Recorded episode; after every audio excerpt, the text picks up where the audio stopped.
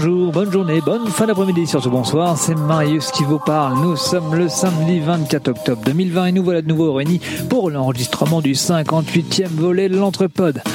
Alors, comme vous avez pu le constater, c'est bientôt l'automne, le temps où les feuilles tombent, où la grisaille s'installe tout doucement, mais la après. Team de podcasteurs présents autour de la table est là pour vous réchauffer le cœur. Au nombre de 6, nous suivons les recommandations du gouvernement. Et c'est quand même la première fois que nous recevons un Césarisé. Oui, monsieur, oui, madame, nous avons la chance, l'honneur, la joie d'avoir un invité de prestige, un invité formidablement, formidablement rouennais. Nous avons au micro ce jour monsieur Vincent Blanchard. Bienvenue Vincent. Salut Vincent. Salut. Mais après la grisaille de l'automne, c'est avec un large sourire qu'il vous donnera l'impression que l'été est revenu. Grâce à son enthousiasme communicateur, il changera cette pluie rouennaise en pluie de questions, mon pauvre Vincent. J'ai nommé Monsieur Lulu. Salut tout le monde. T'as plus Ah, de c'est questions. loupé pour le temps. Ah, et en voici une qui peut se vanter de réchauffer l'atmosphère. Car oui, sa première chronique a été couronnée de succès. Plus de 33% d'auditeurs masculins à l'écoute de sa chronique. C'est bien simple, obligé d'avoir un service d'ordre pour repousser les assauts des nouveaux fans qui veulent en savoir plus sur leurs anatomies intimes. J'ai nommé Dame Christelle. Bonjour. Ah, et son compagnon, l'homme de la nature, le chêne et la joie, un léger sourire sur le visage de Dame Christelle, le regard imperturbable, l'œil profond, la sagesse des questionnements et des interrogations, et il puise dans l'écorce du bois son savoir sur l'autre et dans l'humus humide des forêts, la clairvoyance de l'humanité. J'ai pas tout compris ce que j'ai écrit. Moi non joli. J'ai nommé Monsieur Freddy. Salut, nous non plus, on n'a pas compris. Et dans cette période de pluie automnale, que penseriez-vous d'assécher votre salon avec son spectacle? Car oui, il vient à domicile donner de la joie et de la gaieté. Non, il ne fait pas encore de rempaillage de chaises. Chacun son boulot, mais il saura ravir avec goût vos convives qui repartiront après avoir bien salopé votre salon, le sourire qui les aidera à passer l'hiver. J'ai nommé Mister Arnaud. Bonjour. Et dans cette froideur qui vient au loin pointer le bout de son nez, il est toujours présent, toujours aussi joyeux de préparer ses émissions en plus de la tonne considérable d'autres choses qu'il a à faire et qu'il réussit avec brio. Notre Ruquier Rouennais, notre touche à tout de Petit Quevilly, j'ai nommé le grand, l'énorme, le super, le formidable Nico. Je te redonne les rênes de l'émission. Allez, ciao, bonne émission. Et ça fait bien chier de pas être là quand même. Ah, Putain, Marc. Césarisé, la gueule. C'est Marius. C'est pas Marius, c'est Blindelia. Ouais, C'était. On a le droit à la météo. Hein. Bon, il s'est un peu trompé dans les saisons, hein, parce que bon, l'automne qu'on voit arriver, euh, il est déjà là hein, depuis un moment. Mais euh, en tout cas, c'est un plaisir de nous retrouver. Ça fait un moment qu'on s'était pas vu, Eh donc oui. euh, on essaye tant bien que mal de garder notre notre rythme et notre dynamique. Euh, bon, bah, en tout cas, on fait comme on peut. Donc après un un long épisode de reprise en août hein, qui avait un peu explosé les, les compteurs. Euh, les conditions ne nous ont pas permis de- d'en refaire un en, en septembre, mais on revient aujourd'hui en force en octobre avec notamment un épisode de l'Entrepôt de se balade enregistré la semaine dernière durant le festival de la BD de Dieppe et aujourd'hui avec un épisode en relatif petit comité euh, avec un invité, avec Vincent Blanchard comme vous l'avez entendu. Alors Vincent l'a déjà reçu brièvement à notre micro lors du Hoopstock, mais là on va s'apesantir un peu plus sur son actualité Aujourd'hui, ça va être très très cool. Euh, pour simplifier la logistique, aujourd'hui, on nous a posé la question, mais il n'y aura pas de, de stream sur Twitch en direct, mais c'est pas forcément abandonné pour autant. On verra ça peut-être plus tard. C'est dur à dire. De stream sur Stream sur Twitch. La prochaine fois, c'est toi qui le dis. Ah non. non. Et donc, un invité, on limite nos rubriques pour privilégier l'échange avec lui. Et ce mois-ci, Christelle, Ludo et Arnaud ponctueront notre entretien avec Vincent, avant de terminer enfin avec nos 60 secondes chrono, au cours desquelles nous présenterons nos coups de cœur et nos coups de gueule. Tout ça, normalement, en deux heures, pour permettre à tout le monde d'être rentré chez soi pour 21 heures sans problème. Et d'ailleurs, Vincent, si t'as un coup de cœur, un coup de gueule, t'as toute l'émission pour le préparer et t'auras Ou si tu 60 as un secondes pour, Ok. pour t'exprimer. Non, faut pas faire ça, Ludo. Deux choses. Je fais pas de blague comme ça et tu tapes pas sur le pied le micro. Ça fait Ok. beaucoup. Moi j'y vais alors. Et puis, bah, on a quand même été agréablement surpris de voir que notre régie publicitaire a su trouver les mots pour vous convaincre, puisque nous avons connu une forte augmentation des nouveaux tipeurs. Donc, merci à vous, Benj Magie, Arnaud Doucet, Cobal, Monsieur Finto, et bien sûr aussi aux donateurs ponctuels de l'épisode précédent, Clégo et Annabelle. Donc, on ne va pas s'arrêter comme ça. Et d'ailleurs, nous allons déjà commencer avec une pub de notre régie. Vous allez voir. Ah non, Tout pas cet ça. argent dépensé. Mais ouais, mais en plus, ça aurait pu être d'actualité. Mais vous allez comprendre pourquoi. Alors les petits pilotes, alors les ménages vous plaît, vous en voulez encore? Ah, c'est parti des sensations extrêmes, des vents dans les cheveux, des cheveux dans les yeux. Allez, vous en voulez encore Alors, si vous en voulez encore, il faut donner un Tipeee, oui. Tipeee est là pour vous aider à avoir plus de sensations dans la vie. Vous pouvez donner 1 euro, 2 euros, 10 euros, même 100 euros, c'est un grand malade. hein. Allez, on y va, c'est reparti pour un tour. Sur l'entrepôt de Light. Donne un Tipeee, donne un je veux que ça continue, un Tipeee, ouais, la est Tu donnes, tu donnes, 100 euros, mon corps, j'adore les forains Ils étaient sous coque quoi Ah bon, c'est pas. En tout cas, c'est des gens qui ont l'air d'être très très heureux de donner au Tipeee de l'entrepode. Ça fait plaisir. Et puis bah malheureusement ou, ou- enfin malheureusement ou pas, on sait pas, mais en tout cas il n'y a pas de foire Saint-Romain à Rouen, mais en tout cas vous avez un petit peu de fête foraine dans le cœur et dans les oreilles. Donc euh, bah, on va continuer, je pense, avec cette régie pub parce que je la trouve très très appropriée aux conditions que nous connaissons.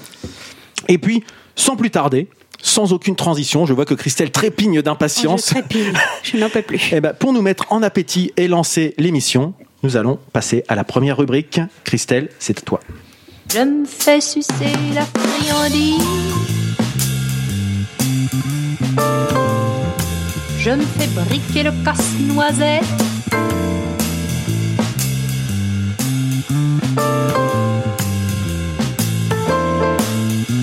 Coquine.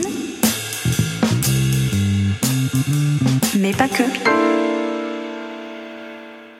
Alors, Christelle, deuxième participation et deuxième rubrique. Qu'as-tu à nous présenter? Alors, tu me faisais des gestes que je n'ai pas compris. Non, je me demandais si tu nous avais euh, une petite musique, si tu avais préparé une Mais petite bien musique. sûr que j'ai préparé Voilà, une petite musique pour qui me Petit montage. voyons.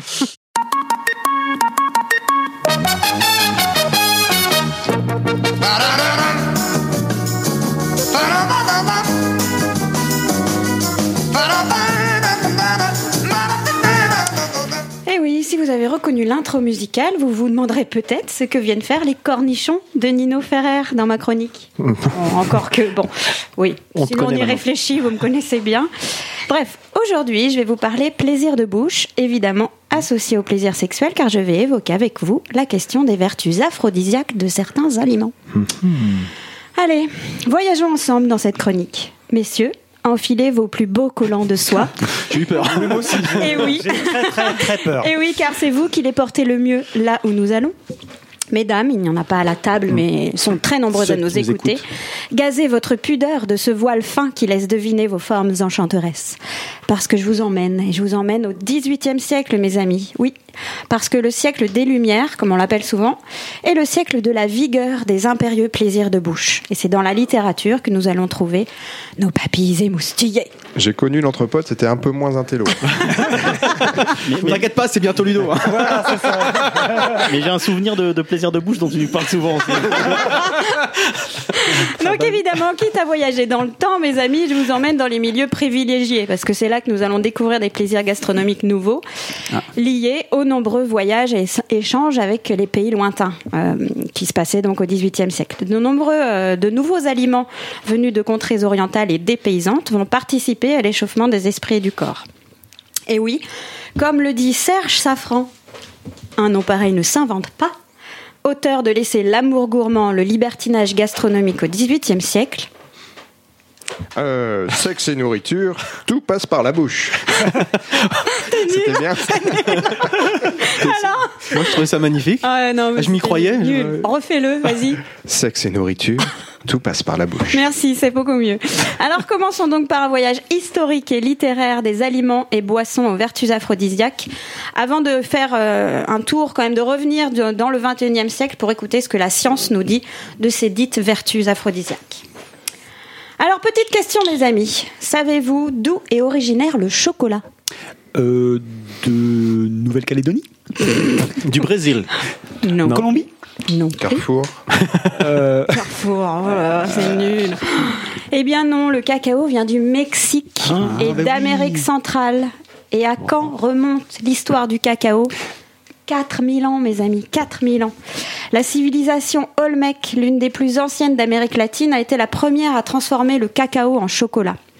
On en faisait des infusions qu'on buvait lors des rituels et qu'on utilisait comme médicament.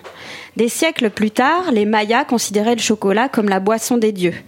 Vénérée, l'infusion de chocolat Maya était faite de fèves de cacao rôti et moulu et mélangée à des piments et de l'eau et de la semoule de maïs. Les Mayas transvasaient cette mixture d'un récipient à l'autre et on obtenait ainsi un breuvage, un breuvage pardon, à mousse épaisse qu'ils appelaient le chocolatl, littéralement, qui veut dire eau amère. Et- ah bah voilà, c'est la question que j'ai posée parce que Voilà. c'était super amer au départ. Ouais, ouais, ouais. En fait, ce sont les Espagnols qui, en découvrant euh, le chocolat, ont rajouté du sucre. Mais euh, à la base, c'était une boisson amère. Donc c'est ce que nous nous vous avons servi euh, par le biais de de euh, Freddy Lam qui me fait des signes que je ne dois pas taper sur la table. Merci. Donc au XVe siècle, les Aztèques croyaient que le chocolat était un cadeau du dieu. Le dieu Quetzalcoatl. Attendez, ils ont, ils ont commencé à boire. Ah, ils trichent. Ils en bu- Bon, moi, je- moi, je me méfie parce que j'attends la fin de leur rythme pour savoir ce qu'on va boire en fait. Ils en, ils en buvaient comme rafraîchissement et comme. Ah bah, ça y est, ils ont. Ah, Vas-y, excuse-moi. Donc ils en buvaient comme rafraîchissement et comme quoi? Bah, Comme aphrodisiaque. Et même pour se préparer à la guerre. Et on raconte que le roi Moctezuma en buvait plusieurs tasses avant d'aller honorer toutes les femmes de son gynécée. Merveilleux. Au XVIIIe siècle, donc deux siècles après son introduction en Europe, c'est dans les romans libertins que l'on voit le chocolat comme plaisir de bouche associé aux plaisirs érotiques. Bu en boisson chaude, le chocolat est un breuvage qui est lié aux, aux plaisirs de l'alcôve et qui est destiné à s'échauffer pour mener à des plaisirs sensuels plus affirmés. Donc c'était surtout un truc de, de classe, entre guillemets, en tout cas. Ah de- oui, voilà. évidemment, évidemment. Et dans Thérèse, philosophe, dont je vous recommande chaudement la lecture puisque c'est un roman profondément débridé et joyeusement anticlérital, clérical, merci, euh, un roman qui est attribué, à Boyer d'argent. Le personnage de l'abbé de Thé s'écrit, Je, je sens que j'ai besoin d'aller prendre mon chocolat. C'est là que vous buvez les gars. Oh, Ah, Ah, c'est- alors on y va. Alors, c'est pas mélangé, hein, c'est pas grave. C'est pas mélangé. c'est bah, c'est- oui, épicé, oui. ça sent Noël. C'est super bon. Il y a des épices. Il y a des épices. ouais. Mmh. Et la cannelle Cannelle, euh, romarin, gingembre, et une arrière-note de pamplemousse, rose, à l'arrière, tout au fond. Et là, Vincent se dit, mais qu'est-ce que je suis venu foutre C'est clair. Bon, je vous dirai après les ingrédients. Ah, Donc, mais super bon. hein. Est-ce que euh, le- l'abbé de thé peut redire euh, qu'il a besoin de... Oh, je, je sens que j'ai besoin d'aller prendre mon chocolat. Ah, c'est bien dit. Alors, il faut savoir que juste avant, l'abbé euh, dont vous venez d'entendre la suave voix venait de se faire branler par une jeune femme. Et le Tu t'y attendais chocolat, pas à celle-là J'aurais peut-être pas dit comme ça. et le chocolat semble devenir comme un moyen de redonner vigueur aux prêtres pour la prêtre, en suite plus. des festivités. Ouais, on est abbé ou on ne l'est pas. hein. Et donc chez Sade, dans les 120 journées de Sodome, le chocolat est ritualisé et totalement érotisé, puisque dès la première journée, on peut lire Huit jeunes sultanes parurent nus et servirent le chocolat ainsi. Donc le chocolat au XVIIIe siècle est associé à cette notion de plaisir, mais aussi à l'euphorie parfois, en tout cas comme un breuvage qui peut ouvrir les festivités euh, charnelles qui vont suivre. Autre suivre, ingrédient. Mais tu veux dire que bon, peut-être. euh, Je ne connais pas bien Vincent, mais bon. Il n'y a pas que Vincent non plus. hein. Bien voilà, bon. Alors, autre aliment hautement, hautement érotique, euh, ce sont les huîtres. Les huîtres euh, dont notre euh, invité est friand, euh, qui sont souvent associées à la consommation de vin blanc de qualité et qui sont étudiées au XVIIIe siècle pour leur vertu médicinale. Dans l'encyclopédie, Diderot dit Les huîtres excitent le sommeil, elles donnent de l'appétit, elles provoquent des ardeurs de Vénus. Arrête, tu me fais des trucs. Non, tu vas pas aller les chercher maintenant. Ah, mais Ah, ben on peut, hein. Les toi- huîtres C'est toi qui Putain, dis. ils ont ramené des huîtres. Ouais, on est des putain, c'est pour ça qu'elle Non, à la fin. À la fin, on fait une pause. D'accord. Donc les libertins ne sont pas en reste pour vérifier les vertus de certains aliments et l'huître devient dans la littérature libertine comme dans les repas mondains une entrée incontournable vers l'orgie gastronomique et les plaisirs charnels évidemment. Du côté de l'orgie, on apprend par, par exemple que Crébillon fils, qui est auteur des égarements du cœur et de l'esprit, pouvait manger 100 douzaines d'huîtres sans crever. Ouais, Ah, sans vomir déjà. Et du côté des plaisirs charnels, les huîtres sont utilisées comme jeu érotique dans des repas qui ouvrent souvent à d'autres appétits. Savez-vous, messieurs, par exemple, ce qu'est le jeu de l'huître? C'est là qu'il faut aller les chercher. Alors voilà, L'expert, Ça joue avec des dés, non C'est qui celui-là T'as fait huître Est-ce que c'est un jeu où tu enfiles des perles, non Si, joli, joli. Oh non, mais j'ai un petit spectacle, mais je. Eh bien non, je vais vous raconter, euh, je vais vous raconter ce que nous disait Casanova en 1789. Après avoir fait du punch, nous nous amusâmes à manger des huîtres, les troquant lorsque nous les avions déjà dans la bouche. Elle me présentait sur sa langue la sienne, en même temps que je lui embouchais la mienne. Il n'y a pas de jeu plus lascif, plus voluptueux entre deux amoureux, et il est même comique. Et le comique ne gâte rien, car les rires sont faits pour les gens heureux. Quelle sauce que celle d'une huître que je hume de la bouche de l'objet que j'adore. C'est sa salive. C'est ça. Il est impossible, il est impossible que la force de l'amour ne s'augmente quand je l'écrase et que je l'avale. J'ai une remarque. Si je me pointe devant ma femme avec une huître dans la gueule et que je lui propose ce truc-là, je, je le sens pas bien. Eh ben, tu lui donneras un peu de champagne. Tu verras que ça va se passer tout seul. Alors, un autre moment pareil, toujours Casanova et qui était vraiment friand de l'huître. Un autre euh, passage que je ne résiste pas de, de lire.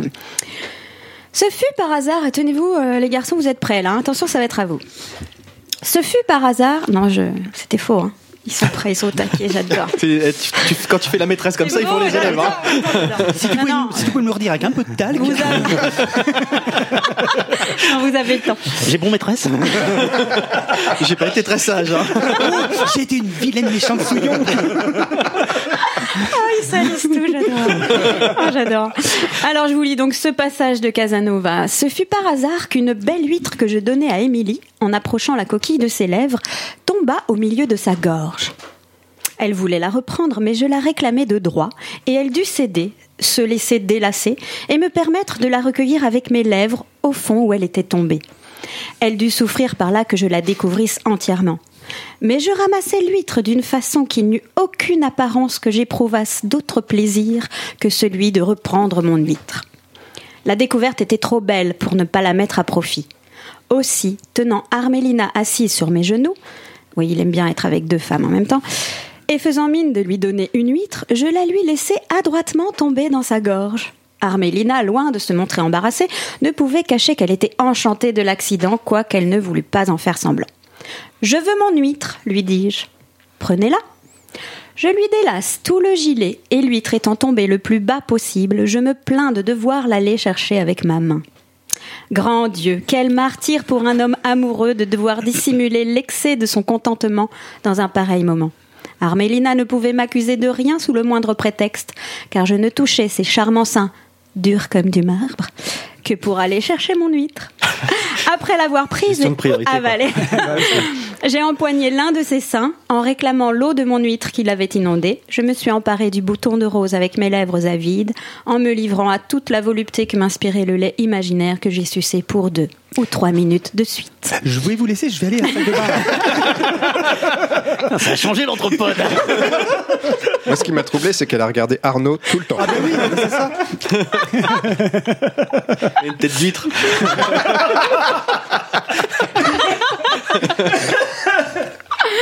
Ah mon dieu, ce savoureux épisode nous mène donc tout naturellement à la comparaison entre le sexe féminin et non pas la tête d'Arnaud.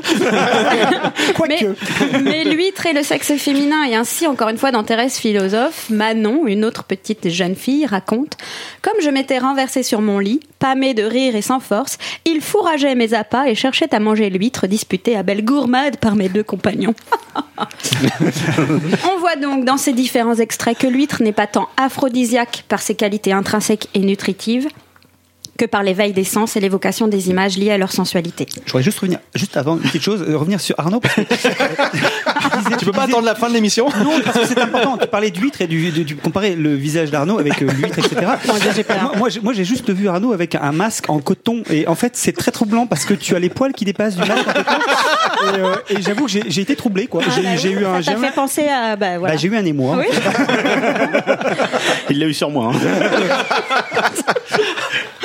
Bref, Euh, on peut faire une pause, déguster des huîtres si vous voulez. Après Écoute, ça, peut-être, bah, je euh, sais pas, t'as ça alors ce- T'as ça sous la main Bah, Non, mais ça c'est- tombe bien, parce c'est- que- dis. trop fort. mais, que- mais quelle soirée nous attend Putain, c'est con qu'il y ait un couvre-feu, là.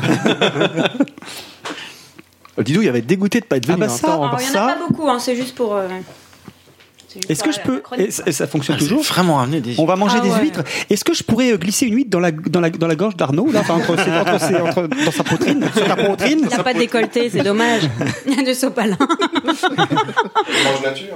Ah bah, Bah, oui, j'ai oui. pas, j'ai pas de ketchup, hein, donc. Tu n'as pas un petit vinaigre de framboise si, pas un petit citron, Un petit citron et de l'échalote de, de, de coupé Une gueule à avoir un citron. Je ne veux pas faire ça. Ouais, c'est juste pour euh, le Tu petit plaisir. pour pas que je m'attaque à toute l'assiette. c'est ça En même temps, tu peux. Hein. Après toi, Vincent. Euh, Elles sont, elles sont Elles déjà. sont déjà. Elles sont bah, déjà voilà. choisies. Ah, bah, Ouais, c'est il fait parfait, ça hein. super bien. hein. On dit c'est bien. Freddy nous a fait tout ça tout à l'heure, je l'ai vu, avec masque, euh, liquide machin, tout ça. Ben, en vrai, fait ça bien. Il a fait ça bien. moi j'en prends qu'une en fait en général. Je suis pas un grand friand. On fait pas chier, t'en prends Non, j'en prends qu'une, je la laisse à quelqu'un d'autre.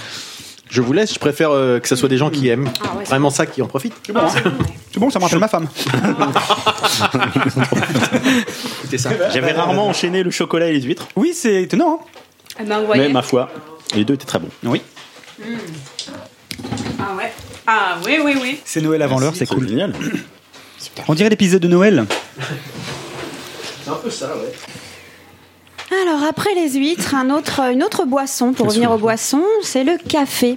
Et si l'on s'en méfie plutôt au 19e siècle comme un excitant pouvant gêner à la bonne vigueur masculine, au 18e siècle, c'est le fait que le café soit pris après une consommation de vin durant de longs repas et surtout le fait qu'il soit pris dans une autre pièce que la salle à manger qui va favoriser l'aspect émoustillant de la boisson. Baptisée cabinet ou salon, la pièce dans laquelle on invite les convives à prendre le café est plus propice aux émois des sens et aussi par le souci qu'on apporte à un mobilier plus confortable qui va permettre le rapprochement des corps. Dans les romans vraiment licencieux, on découvre que le café est un breuvage évidemment oriental qui permet les fantasmes exotiques les plus débridés. Chez Sade, dans les 120 journées de Sodome, c'est là que la bride est rompue. On passa à l'appartement des filles, où l'on vit huit petites sultanes nues présenter des tasses et du café à l'eau. Alors, le duc demanda à Dursay. Eh, b- bonjour, monsieur Durcet. Eh, pourquoi ce café à l'eau le matin Hum, il sera au lait comme vous voudrez, dit le financier. En désirez-vous Euh, Oui, oui, oui, dit le duc. Augustine, dit Dursay. Servez du lait à monsieur le duc. Alors, la jeune fille préparée vint placer son joli petit cul sur la tasse et répandit par son anus dans la tasse du duc trois ou quatre cuillerées dans lait très clair et nullement souillé. On rit beaucoup de la plaisanterie et chacun demanda du lait. Et là, tu savoures mieux le chocolat. Et bon appétit, bien sûr. Donc, dans d'autres romans libertins, on dit que le café est un excellent rince-bouche après une fellation où l'on s'est délecté du foutre excellent pour la poitrine et fortifiant pour le teint. Le foot ou le café Le foutre, bien sûr. Tu sais, moi j'ai joué dans un club de foot pendant très longtemps. Ah. Voilà. Alors une autre boisson proprement liée au plaisir charnel, une autre boisson euh, qui ne, enfin, dont le, le budget euh, de l'émission ne nous On n'avait jamais eu d'épisode explicite en le 7 ans. champagne. Et là, deux là, là, je crois que là, c'est mort. Donc, une autre boisson, Le c'est le champagne. cha- le champagne, évidemment. Le champagne a accompagné de façon immodérée des mœurs qui ne l'étaient pas moins durant ce siècle de débauché. Dans les petites maisons, qui étaient des lieux où les femmes faisaient commerce de leur charme, c'est quand même plus joli que bordel, non? Donc, dans les petites maisons, le champagne était un ingrédient qui vous amenait à coup sûr les faveurs des plus riches pigeons qui, ivres, dépensaient sans compter pour obtenir les faveurs des filles les plus jolies. J'ai eu la chance pour mes travaux de recherche durant mes études d'éditer un roman libertin rouennais du XVIIIe siècle. Et dans ce roman libertin, le personnage principal, une petite frétillon, nous raconte Lorsque nous fûmes seuls, mon petit bonhomme ne se contraignit plus. Il avait dîné en ville, le vin de champagne lui inspirait une certaine audace qui lui fit hasarder de me donner des baisers assaisonnés qu'il enflammait de plus en plus. Ici, le champagne est évidemment synonyme de lâcher prise, d'enivrement joyeux qui permet les affrontements sensuels. Mais Frétillon raconte à d'autres endroits que le champagne devient aussi un ingrédient dans des jeux érotiques un peu spéciaux.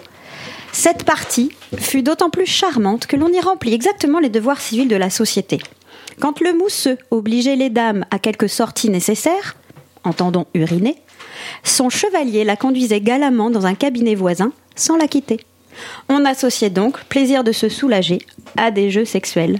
Merci le champagne. Dis donc. Des fois, pense pas assez. Ouais, ouais, on manque d'imagination Hein des fois. Bah Bah alors, toujours. Vous avez ramené du champagne aussi Eh ben non, voilà. Donc, j'allais dire, toujours un autre euh, aliment que le budget de l'entrepôt ne nous permet pas de tester aujourd'hui, les truffes. Dans Elle est l'encyclopédie. en train de dire qu'on est des pauvres. On a quelques truffes, belles truffes autour de la truffes, table. quand même. Donc dans l'encyclopédie, l'article, l'article de truffe dit la vertu d'exciter l'appétit vénérien qu'on leur attribue est bien réelle. Elle s'y trouve même en un degré fort énergétique. Ainsi, elles ne conviennent certainement point au tempérament sanguin, vif, bouillant, porté à l'amour, ni à ceux qui sont obligés par état de s'abstenir de l'acte vénérien. L'abbé de thé. Tais-toi tout à l'heure.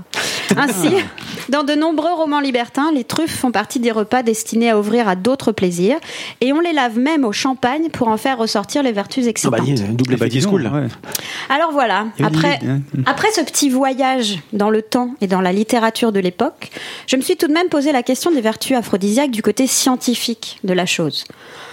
Ôtons donc nos collants de soie, nos gaz et nos suivez-moi, et remettons donc nos jeans et nos converses et regardons ce qui se passe aujourd'hui dans la science. Le chocolat. En revenons au chocolat. Il contient de la phényléthylamine, je vais y arriver, molécule de l'amour que l'on trouve aussi dans la MDMA, la drogue, l'ecstasy. Une molécule psychostimulante, molécule sécrétée lors des rapports sexuels. Il contient aussi de l'arginine, un acide aminé qui, une fois dans l'organisme, se transforme en oxyde nitrique qui a un effet vasodilatateur. Bah oui. Hein. Bon, il faudrait, il faudrait malheureusement en consommer des tonnes pour arriver à un quelconque effet euphorisant. Mais on comprend du coup que Madame de Pompadour, favorite de Louis XV, s'échauffait le sang en consommant au déjeuner un chocolat triple vanillé et ambré accompagné de truffes et d'un potage de céleri parce que le roi l'a trouvée froide comme ma creuse. Comme Aujourd'hui- quoi Aujourd'hui, un certain docteur David Lewis de l'université de Sussex Comme par hasard. Fait Comme exprès, par hasard. Bah, voyons. a Je suis sûr qu'il n'existe même pas ce mec-là, c'était juste pour placer ça. Moi, tu vois, c'est le Sussex qui existe Donc même pas. il a fait une étude sur six couples âgés de 20 ans pour comparer les réactions cardiaques et neuronales entre un baiser langoureux et l'ingestion d'un carré de chocolat. Eh bien, figurez-vous que la prise de chocolat entraînerait une accélération cardiaque qui durerait plus longtemps qu'un baiser. La fréquence cardiaque pouvant de- passer de 60 à 140 battements par minute. Surtout les lignes fourrées au citron, en fait.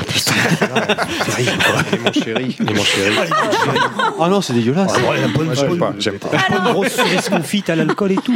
Un autre, un autre aliment plutôt de saison, donc écoutez bien, c'est le céleri. On n'y croit pas comme ça. Mais le céleri. C'est pas le premier aphrodisiaque auquel je clair, comme ça. c'est Ça clair. dépend où tu le mets. Et le budget de l'entrepode aurait euh, autorisé l'achat d'un céleri. ouais. Donc le céleri, pourquoi? Parce qu'il est riche en vitamines B3 et B5 qui améliorent la production et le transport de la testostérone, messieurs, qui est une hormone nécessaire à la maturation de votre système reproducteur et à la formation de la masse musculaire, mais qui est aussi très bon pour l'équilibre général, puisqu'il joue aussi un rôle majeur dans le désir sexuel de l'homme et de la femme. Il est riche en fer, en vitamine C, donc des nutriments qui sont toniques pour l'organisme. Il est source de zinc pour la bonne santé de la prostate et de sélénium pour la survie des spermatozoïdes. Il stimule les glandes maîtresses du corps, l'hypophyse qui régit la production de testostérone et la thyroïde qui veille sur la vitalité de votre beau corps. Il est riche en calcium, en magnésium, très apprécié du système nerveux. Bon, alors par contre, les gars, euh, il faut. Ça pue de la gueule, quoi. Il- non, mais- je vais pas vous cacher qu'il faut en avoir une consommation régulière pour profiter de ses vertus. Et donc, faut pas croire que le petit gratin de ce soir va vous donner la baraka tant attendue. Mais bon, euh, c'est tout à fait la saison. Alors, Le euh, soufflet retombe là. moi, je vous invite à revisiter le céleri, comme disent les chefs. Euh, Arnaud me souffle une blague, bon, je l'ai dit quand même. Moi, ce que j'adore, c'est le riz. En plus, elle est pas. Ah ouais. On m'annonce que les, les dons alors. Tipeee viennent de dégringoler. Et donc il y a un démenti officiel. hein. Les gens demandent même de rembourser les mois précédents. Allez, on revient sur la truffe dont on a parlé tout à l'heure. Pourquoi? Alors, déjà, comment trouve-t-on les truffes? Vous savez comment on Avec les un trouve? cochon truffier. Avec un cochon truffier. Bravo. Et pourquoi Ah oui. Toujours ma femme avec moi. Un cochon truffier. Un cochon truffière Eh ben justement, pourquoi les porcs seraient-ils plus efficaces pour trouver les truffes dans la forêt? Est-ce que vous savez pourquoi on utilise justement des Leur odorat, non? Le gros groin? Alors pas forcément, enfin oui dans une certaine mesure. En fait, les truffes dégagent des substances chimiques proches des hormones sexuelles du véra, donc le porc reproducteur. Ce phénomène s'appelle donc un leurre. Dans la nature, ça existe pour Les- plein d'autres végétaux. Le verra, c'est c'est le petit du cochon. C'est la, la C'est le porc reproducteur. Ah, c'est le. Pardon, excusez-moi. ouais. dire- C'est Je croyais porc que porcs étaient Qu'est-ce qu'on apprend comme truc à On, l'entrepode on se moins. quoi. Ah, ouais, Excuse-moi, ouais. je vous. Vas-y, vas-y, vas-y. Donc la truffe, elle attire le sanglier. Le cochon par des messages chimiques Ah oui. odorants de nature sexuelle. La lait, donc la femelle, hein, comme on dit, Ah là, je passe pour un con là. en, dé- en dévorant, c'est mon côté maîtresse. hein. Donc la lait, en dévorant la truffe, puisqu'elle va ensuite la déféquer, elle va assurer la, déci- la dissémination des spores dans la forêt. Donc la truffe va pouvoir se reproduire éternellement euh, dans une belle, euh, voilà, dans un beau leurre. Donc je, vie, je reviens, je reviens d'ailleurs à mon Qui coup de cœur de l'épisode précédent, euh, qui était la vie érotique de mon potager de Xavier Mathias, qui évoque euh, ces leurres qui sont mises en place dans nos jardins afin d'assurer une bonne reproduction aux végétaux. Il y a plein de végétaux qui utilisent des leurres comme ça pour, euh, pour se disséminer. Alors d'autres aliments, toujours euh, du côté de la science. Euh, L'huître, dont on a parlé pour les jeux érotiques, est riche en zinc et elle stimule la production de testostérone. Certaines femmes enregistrent même une production abondante de cyprine après avoir consommé ce fruit de mer. Crevettes, pétoncles, homards, crabes, c'est pas le menu du soir les gars, ont sensiblement les, mêmes vertus en raison de leur teneur élevée en iode et en phosphore. Et puis il y a aussi d'autres petites épices. Alors j'ai ramené euh, justement euh, un petit un petit test épices pour notre invité. Est-ce que vous pouvez mettre votre nez dans cette petite euh, Mais cette ce- petite tournez dans chose cet orifice. Vincent, méfie-toi, c'est un piège. Est-ce que vous sauriez me dire ce que c'est? On peut le tutoyer. hein, il a- Oui, aussi. non, puis j'ai un- je suis un gros fumeur, j'ai un odorat de merde. En fait, je suis désolé. T'as plus de goût, t'as plus d'odorat? Tu, tu, tu vas peut-être. Le Covid. ouais. Alors peut-être, alors je sais pas si on peut le faire tourner maintenant que Ouais. l'émission est dedans. Fais tourner, fais tourner. Ben non, Bah si, on... comme ça là. Je suis immunisé. À un mètre. Clou de girofle. Ok. Ouais, ouais. Ok, professeur Ouais, Claude c'est un peu mauvaise foi, mais j'ai failli le dire. Donc le clou de Sans le girofle. dentiste en fait quoi. Il demeure un des puissants aliments aphrodisiaques. Son efficacité est reconnue pour combattre la fatigue physique et mentale, et donc certains n'hésitent pas à le conseiller lors des pannes de désir. Ça, Ça, je ne savais pas non plus, vous voyez. Je... Moi-même, je me coucherais moins conne. Euh, Moi-même. Un autre, un autre petit ingrédient. Est-ce que euh, tu pas peux goûter à ce petit truc Goûter. Oui. Et puis tu me diras. C'est bien parce ce qu'il est que pas contrariant, il dit oui. c'est. C'est de la Alors ça, cyprine. c'est donc de la morora. Alors, qu'est-ce que Si, c'est? ouais. euh, Oh, c'est facile, Ah, on est sur les aliments Bah, lui dis pas ça, ça Ah, fait une pression. ouais. du... Un truc qui commence par le gin Ouais, c'est ça, Ouais. c'est le gingembre. Ouais, c'est du gingembre confit. Donc le gingérol ou Je le finis. gingérol présent dans le gingembre a pour effet de stimuler l'afflux de sang vers les organes génitaux. Chez l'homme, il favorise également la production de spermatozoïdes. On a aussi euh, le safran qu'on utilise aussi comme, euh, comme aliment, comme épice euh, euh, aux vertus aphrodisiaques. Et puis quelque chose qu'on utilise très peu dans nos consommations à nous, puisque c'est le ginseng qui est utilisé par les Chinois depuis des millénaires et qui là aussi est recommandé pour les troubles de nature sexuelle. Mais en fait, il possède des propriétés vasodilatatrices et de, de bien-être physique aussi, d'énergie, de tonus. Donc c'est pas anodin qu'on le mette aussi sur le rapport sexualité et vie. Voilà. Et, et- et le, et le bois bandé, en fait, on sait Le bois bah, c'est- bandé, j'ai le- dit la- j'ai toi fait la blague à. Freddy tout à l'heure. Déjà fait. hein. Ah non, c'était pas en une off, blague, je me, je demandais. Non, parce que c'est souvent. Nico, c'est une blague. ça. Non, c'est Ouais, pas. ouais, c'est ça. Ah, il y a bandé dedans. Qu'il est con. Alors, on me disait de couper, mais regardez comme c'est beau. Voilà, je crois que je viens de vous faire faire le voyage le plus délicieux qui soit. c'est beau. À vous maintenant de vous emparer de tous ces ingrédients. Plus personne n'aura d'excuses pour se mitonner un bon petit repas et nous pourrons dire, tout comme François-Régis Gaudry sur France Inter, on va déguster. Eh ben, C'est très très bien. J'ai pas vu le temps, mais c'est très bien. Très belle 26 rubrique. minutes, très bien. Ah ouais, bien. Non, non, Ah, c'est non, très bien, C'est Christine. 20 minutes de mieux que la semaine dernière.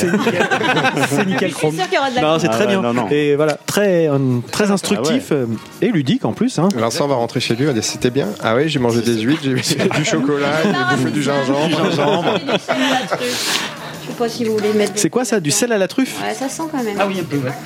Eh ben, dis donc. euh, c'est- Ça déboucherait un chiotte. Merci Christelle. Bah, écoute, c'est- super, ça, ça pique, ça- enfin ça pique, ça. Costaud, Ah, c'est C'est costaud le sel à la truffe. Ouais. Bon, C'est bien la C'est truffe. ça que j'y suis allé. euh, je vais, je- c'est pas très radiophonique. Non. Ah oui, non, je rappelle. J'ai- j'y suis allé un peu franco, c'est. On t'a dit d'enifler, pas de C'est sniffer non costaud. plus. C'est costaud. hein. Très bien, bah, merci Christelle. C'était très Ouais, super. instructif, très intéressant et bien fouillé encore une fois. Bah, sans, sans aucune transition, euh, parce que là, ça va pas être facile de la faire, euh, nous allons passer au moment de l'invité pour échanger avec Vincent sur euh, son actualité et la raison de sa venue parmi nous.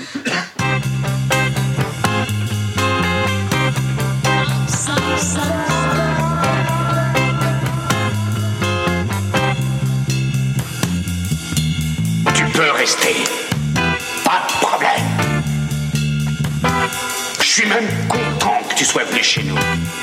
J'aimerais bien que tu restes. On va manger des chips.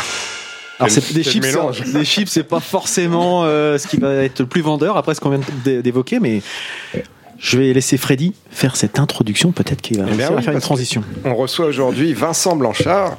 Euh, alors je vous le dis tout de suite, hein, c'est du lourd, de la star. Pourquoi Et pourquoi? Parce qu'il a une page Wikipédia à son nom. Le chanceux, Vous avez ça, vous, autour de la Bah, table certainement bah, pas. J'en ai fait d'ailleurs. Et non, vous savez pourquoi? Parce qu'on est des nuls. Vous êtes des ringards. Regarde. Alors, je vais faire quelque chose de honteux qui ne fait pas honneur à ma profession, hein, celle que j'exerce dans le civil. Tu vas lire Je une vous page Wikipédia. copier-coller la bio de notre invité, Oh tel non. que je l'ai trouvé sur sa page Wikipédia. Ah ouais, carrément. Ah ouais. Vincent Blanchard est un musicien et auteur-compositeur-interprète français, né le 4 juin 1972 à Rouen. C'est juste? C'est juste. Il est le leader du groupe de folk rock Jode et également compositeur de musique de film. Il a obtenu avec Romain Greff le César 2019 de la meilleure musique pour le film Guy d'Alex Lutz. Jusque-là, j'ai bon, n'est-ce pas, Vincent? Ouais. Ça Bah aurait été Quelle dommage de te planter et de pas savoir lire en fait. Pourquoi Mais remboursé Évidemment que j'ai bon, et parce qu'il y a des grandes chances pour que ce soit lui-même l'auteur de sa propre fiche Wikipédia. C'est comme ça que ça marche. Comme Arnaud. À moi, elle me semble incomplète cette biographie. Alors, si tu veux bien, Vincent, et parce que je te suis depuis... Alors je, je confirme que c'est pas moi qui ai fait ça. hein. Menteur. Et parce que je te suis depuis un petit peu plus de 15 ans, euh, je vais compléter cette biographie pour que nos auditeurs ne résument pas ta personne à une statue dorée. Même s'ils doivent savoir que je t'ai envoyé un petit message hier pour te demander si tu aurais la plaît, gentillesse de l'amener ici avec toi aujourd'hui. Je l'ai amené. Ouais. Je crois que c'est le moment de la sortie. Ah Juste après les huîtres comme ça. Normalement, t'es en forme. Je vais chercher ma. Oui, vas-y, vas-y. Ah oui. Je, je pourrais la toucher. Donc, je t'ai demandé ça hier et parce que tu es sympa, tu l'as fait. Tu vois, j'aurais été embêté si tu l'avais pas prise parce que j'aurais dû revoir mon texte. Et on n'aurait pas pu faire Faut toutes que- ces Faut que je blagues. revoie le mien aussi. ben ouais, c'est un tic ce Vincent. Oh, ça a l'air lourd. Mais elle est énorme. Mais ça pèse son. Bah, ça- ça faut être sent- avec ce qu'il a mangé. Alors, c'est pas très radiophonique, mais on va laisser Vincent quand même euh, On va faire une petite. euh, faire sa- son petit effet.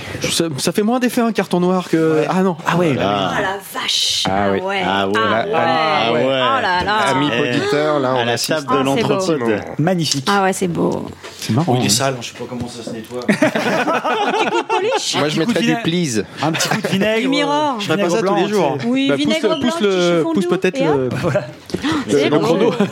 Ah, c'est super. Sinon, de la laine d'acier pour un peu le. Oh, non, non, petit- Tu as trempé dans la javel ou pas Attends, attends, il y a le. Ponceuse. la fonceuse. Bah, ouais, en fait, c'est un chic type, euh, ce Vincent. Et ça, il n'y a pas de case dans Wikipédia pour le noter. Le cœur sur la main, toujours prêt à donner un coup de main, notamment aux artistes euh, et assos du coin. Dans des actions, il n'a pas forcément grand chose à gagner. J'en ai été témoin et je pense qu'il est important de commencer par ce compliment pour parler de la vie de Vincent. Euh, il est même déjà venu au micro de l'Entrepode un soir de festival Hoopstock. C'est pour dire s'il est sympa. Attends, il y a pire. Avant Jode, il y a eu un groupe devenu fantôme. C'était Alias. Ah, attention, objet. Ah, toi, t'as. Ah. Dis donc, c'est c'est plein d'accessoires cet attendez. entrepôt de jour. Attention. Alias, c'est une série avec Jennifer Garner, ça pourtant Figure-toi, quand on a monté le groupe, la série est arrivée juste après. Ah, c'est on vrai, a dit, ah, ah, c'est vrai, c'est vrai. Ah, boules. En même temps, ça peut peut-être. Non. Ouais, Non, non. ça non, non, porter à non, non, non, non, non. Ça y est, je suis revenu parce que je suis venu avec mon CD Ah d'Alias. Alors, Alias, c'était quelle année Tu, confonds avec alliage. Oui, parce que moi, je suis venue avec mon CD d'alliage et c'est nul. C'était jusqu'en 2009, 2008-2009, Alias, non? Euh, on a arrêté en 2007. Mais, vous êtes- 2007. mais si je peux me permettre, Freddy, avant- tu vas parler d'avant Alias ou pas? Non, parce qu'il n'y avait pas la. Non, j'ai une connerie, l'Amiga, non? Non. Ah non, Ah non, il c'est la même pas période, mais non. Non, d'accord. Je Donc t'as dit une connerie. J'ai une connerie. Voilà, ça m'arrive. Hein, je- Alors, Souvent, souvent. C'est hein. plutôt le Ouais. contraire à ton tour. hein. J'ai honte, pardon. Alias, les, les Rouennais et d'autres de ma gé- génération s'en souviennent. Euh, si j'avais eu une idée à la con, genre faire un podcast dans lequel je commenterais le CD que je viens de choisir au pif dans ma discothèque, j'aurais très bien pu tomber sur Vivre et pourtant d'Alias, justement, c'était en 2005. Depuis plus de dix ans, il y a Jode, un nom qui fait sûrement écho à un album d'un certain Boss, ou au raisin de la colère, ou aux deux. Les deux, les deux. Les Oh, je deux. vois pas qui c'est les ce chanteur, un certain boss. Hugo. Hugo Boss. Ah, voilà. Et peut-être qu'il est temps de rendre hommage aux musiciens qui t'accompagnent dans cette belle aventure. Il y a Blandine Champion Mm. à la basse. Elle s'est pas mise au violon depuis? Tu- non, à la contrebasse, mais pas, pas le violon. Tu vois pourquoi je dis ça, évidemment. Euh, Nous, non. Bien ça va être par Hier, rapport regardez au film. Guy, les enfants. Par rapport au film. Ah, ok, d'accord. Ah oui. Alors, du coup, c'est pas bien. Si... Mais oui, mais je- oui, mais alors pas hier. euh, C'est-à-dire que là, pour le coup. euh, Non, mais t'as pas préparé, t'as pas préparé. Non, bah tu assumes. Il y a aussi Greg Fugen ou Fugen, dis-moi. Fugen. Fugen. Ou Fugin. Michel Fuge. À la batterie, qui, alors c'est c'est intéressant, vous allez voir, selon mes observations personnelles, serait notre voisin à Christelle et moi. Non. Eh oui, donc anecdote dont À tout la le monde violence fout, Ah, mais oui, si, c'est vrai. Après, oh. Mais oui, je l'ai vu. Et je crois que. Vincent est le voisin de ma Ah oui. belle-sœur. Donc voilà. C'est vrai en plus. Et moi, j'ai dit à un voisin qui est super sympa à côté. Des fois, il me ramasse mon courrier. Et tout ça dans le film, hein, vraiment. Et on a aussi Loïc Ropars Ouais. à la guitare. Joe, c'est 5 albums, 2 DVD, mais aussi, avant Guy, une première musique de film avec le premier long métrage d'Alex Lutz, intitulé Le talent de mes amis, super film aussi. Euh, Nico, si tu veux bien lancer le morceau qui s'appelle Second Chance, Second Chance, euh, mon accent anglais Oh là est là terrible. là là là. Euh, pas forcément représentatif de l'univers de Jode, tu en conviens, euh, puisque c'est l'une des rares chansons écrites et jouées en anglais, mais comme perso je l'aime bien. Voilà, et que c'est ta chronique. Tu t'es- Tu t'es fait un petit plaisir. Ouais, c'est une version live en plus. Exactement. Ouais, c'est la version live.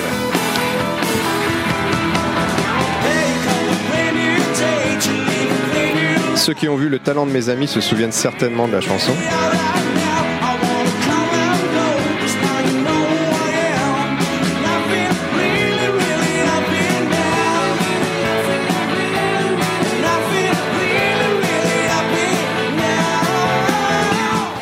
Voilà, la musique de film, on en reparlera euh, au cours de, de cet entretien.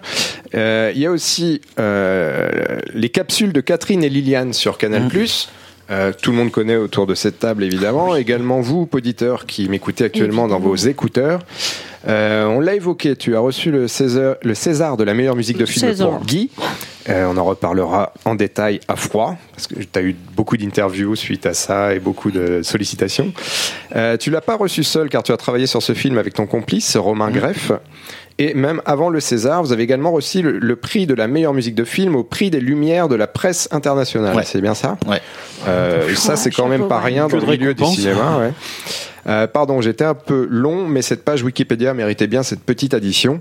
Euh, Vincent, sois le bienvenu à l'Entrepode. On est là pour se détendre, merci. pour rigoler, pour se cultiver aussi, tu l'as vu. Euh, on est à l'abri de rien. Non. Tu interviens quand tu veux, tu nous coupes la parole, mais seulement si tu as une bonne vanne ou si tu veux te moquer du physique d'Arnaud.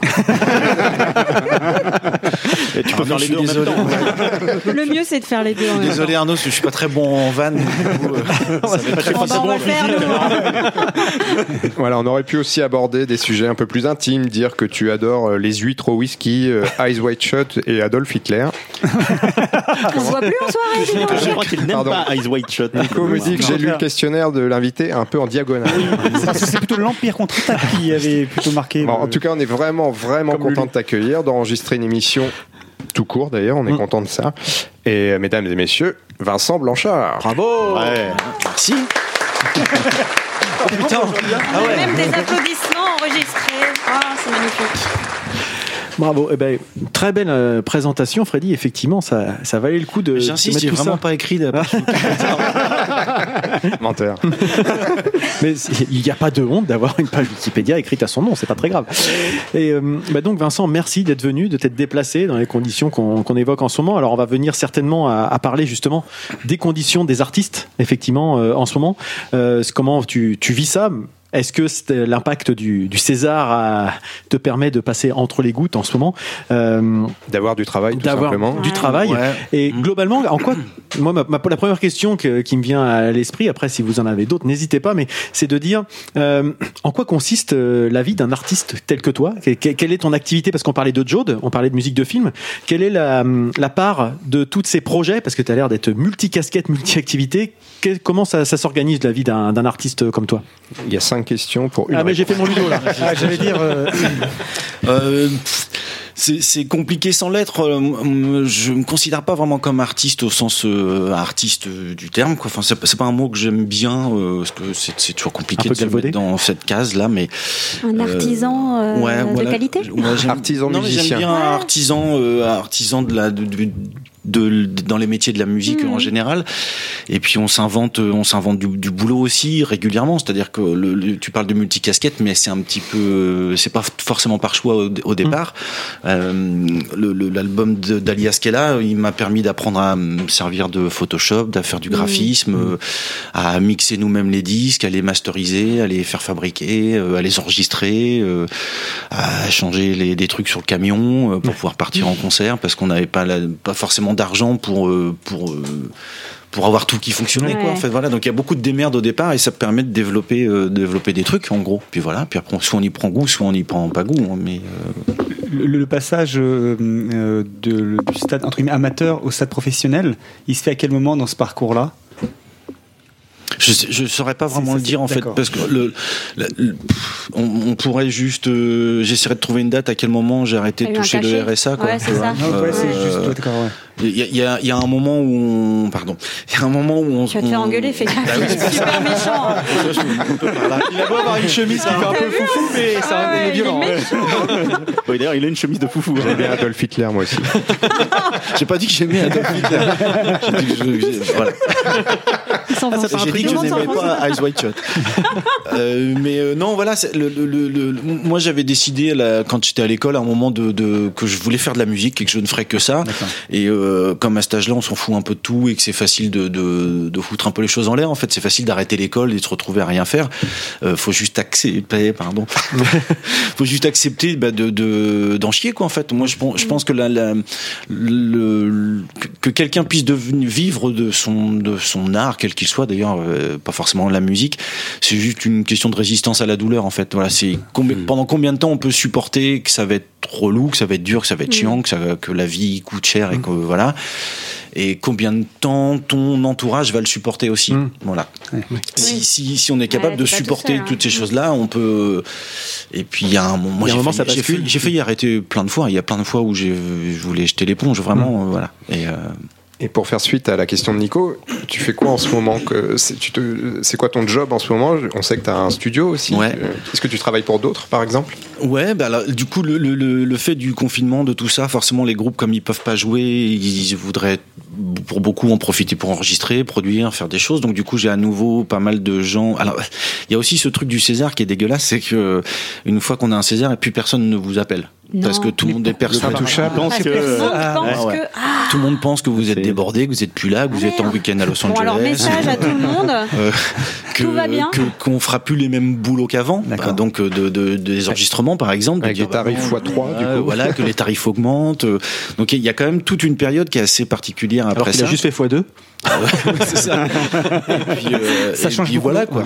Donc du coup c'est c'est euh, là à nouveau euh, le ça fait un an et demi maintenant donc du coup les choses se remettent en place, la vie reprend son cours un peu et puis euh, donc il y a effectivement des groupes qui ont besoin ou envie d'enregistrer, de passer du temps en studio. Euh, je bosse aussi pour la télé sur des émissions, des choses comme ça. Comme c'est que du studio, il n'y a pas trop de problèmes de, de distanciation, de tout ça. Ils s'organisent. Et puis avec Jode, on est en train de travailler sur un nouvel album. Voilà. On en profite aussi de ça. Euh, Il y a un projet aussi d'écriture de musique pour un documentaire, pour un euh, ça va se passer à Rouen, c'est avec euh, un graffeur en fait qui va refaire un gros mur à Rouen aussi. Donc on va travailler avec Axel Salmona qui est un violoncelliste euh, du coin. On va travailler ensemble sur l'écriture de la musique du documentaire. Enfin il y a- plein de petites choses comme ça qui se qui se font. Et puis euh, puis voilà quoi. Et puis je bricole, voilà, je joue de la perceuse, pas mal, euh, pour améliorer le studio, euh, voilà. Et puis de passer mon permis moto, manger des huîtres et boire du whisky. La vraie vie, quoi. Oh, dis donc, c'est sympa, hein, dis donc, ça, ça me plaît bien, ça, je vais faire ça demain. non, mais c'est, comme tu disais, ce qui est important, enfin, ce qui est intéressant, c'est de, euh, nous, on voit effectivement le, le résultat. euh, cette, euh, cette sculpture qui est sur notre table là, euh, mais tout le travail qu'il y a avant, tous les sacrifices que tu as dû faire, les choses auxquelles tu as dû renoncer, euh, les choses comme ça. Euh, pour le grand public, toi, t'es arrivé euh, Vincent Blanchard, euh, qui a eu le César parce qu'il a travaillé avec Alex Lutz, quoi. Ouais, Et ouais, ouais. c'est peut-être pas forcément facile à, à gérer, cette, même vis-à-vis de Joe. Est-ce qu'il n'y a pas un, un petit décalage ou de l'ombre de la lumière, enfin ces choses-là qui se. Bah, Le groupe joue dans le film, de toute façon. Ouais, Ouais, tout à ouais, fait, ouais, ouais. ouais. Ah, c'est, c'est- c'est- c'est- effectivement, c'est, c'est particulier. C'est un peu comme si on, on gagne au loto. Bon, là, il n'y a, a pas de notion d'argent, euh, mais il y a quand même cette espèce de truc de, de, de Bah, t'es mis en lumière. T'es mis en lumière, ouais, ouais. voilà. Donc forcément, les, les ceux qui étaient pas contents avant le sont encore moins. Ouais. Ceux qui le sont, oui. Ceux qui soutiennent depuis le début, euh, bah, montrent un vrai, en- un vrai engouement. Et, et quand ils vous encouragent et félicitent, on sait que c'est sincère. Mm. Mais, mais par contre, euh, on l'a ressenti avec Romain euh, et les membres du groupe aussi, qui sont très souvent associés au truc pour le pour le, le global, d'avoir eu la ville euh, de Rouen avec nous en fait. En gros, même des gens qu'on connaissait pas forcément très proches, même des musiciens qui, il y a quand même eu ce truc de dire bon merde ils l'ont fait, ils nous ont ramené ça Ouais, dans, ça. Pas rien, euh, voilà, C'est- c'est- c'était et ça c'est plutôt agréable. Est-ce que tu c'est vécu comme quelque chose un peu comme une consécration professionnelle ou en tout cas une, une forme de reconnaissance ou de crédibilité? Enfin, tu sais que ou à un moment on se dit tiens a un voilà avant tu un es après. reconnu à un moment et oui est-ce que ça change le regard des autres par rapport à ça tu vois? Oui, oui, oui. Ouais. Consécration, pas du tout, parce que ça voudrait dire que C'est fini. je suis à la retraite, quoi. que voilà, c'est, euh, et puis c'est accidentel. Le- la musique de film, pour moi, dans mon parcours, elle est un peu accidentelle. C'était pas, c'est pas quelque chose que j'avais prévu euh, ou pour lequel j'avais euh, préparé le terrain. Enfin, euh, donc comme c'est un, voilà, C'est un donc joli ça arrive. accident, C'est un, ouais, c'est ça, parce c'est un, ouais, c'est ça. C'est ouais, un joli accident, mais c'est un accident quand même. Mais c'est marrant, pourquoi tu parles Enfin, si je peux me permettre, un, un accident, mais en même temps, euh, quand on voit le travail qui a été fait derrière, le, le, le- et alors, on y reviendra après, de toute façon, euh, savoir le- la genèse de, de tout ça.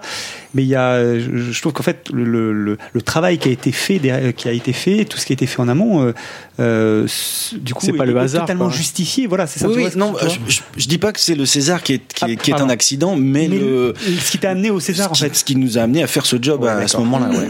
Là, c'est c'est un, un- une espèce de concours de circonstances en fait. Les, les, les... Moi, ma rencontre avec Alex Lutz, elle est un peu hasardeuse. Euh, le, le, le fait qu'il rappelle une fois puis deux fois et puis que et, que et que ça fonctionne. En tout cas, le travail fonctionne entre nous et puis qu'il me rappelle pour ce film-là, euh, c'est c'est un truc dans la durée. voilà. Et puis c'est un truc un peu particulier, c'est-à-dire que c'est- c'est pas une simple musique de film.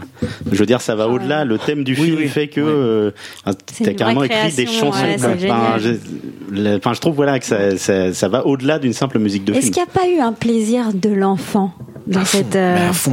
Parce que Ouais, nous, ouais. on l'écoutait là dans la voiture encore, mais mais en fait, tu, on sent le- le- le- l'acte jubilatoire d'inventer un truc qui fait comme. Oui. Oh, pardon, je dis trop de mots. Non, les non, gars. non, mais t'as raison.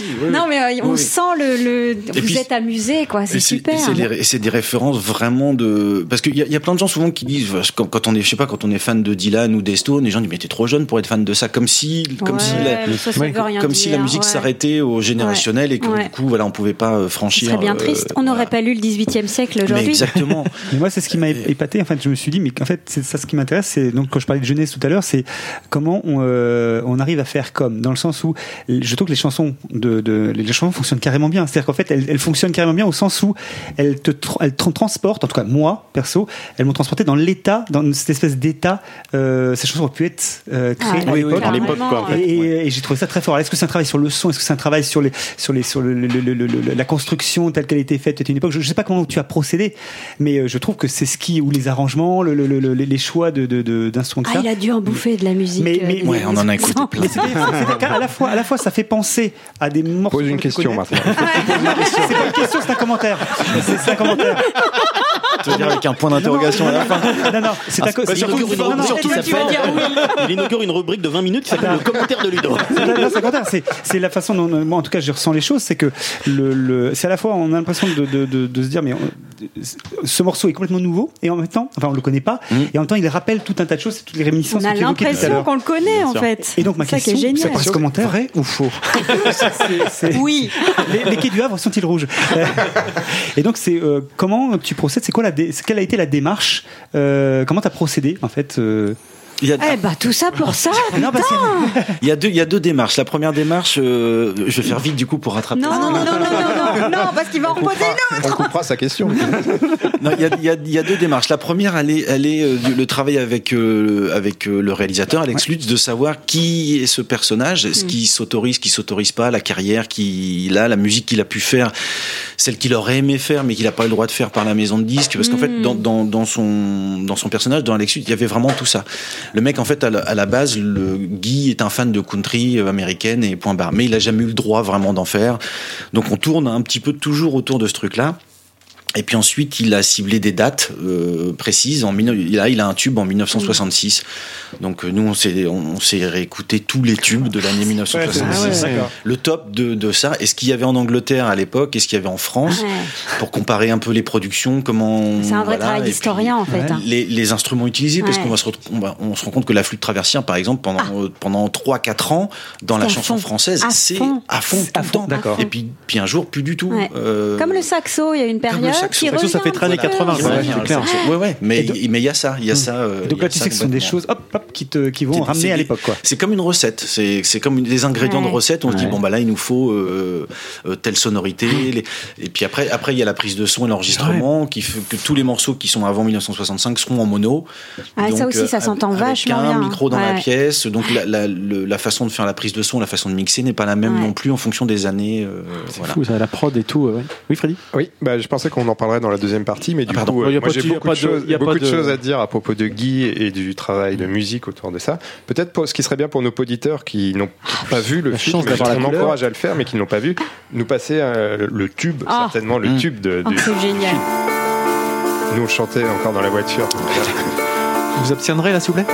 Te souviens-tu de notre première fois? Ah.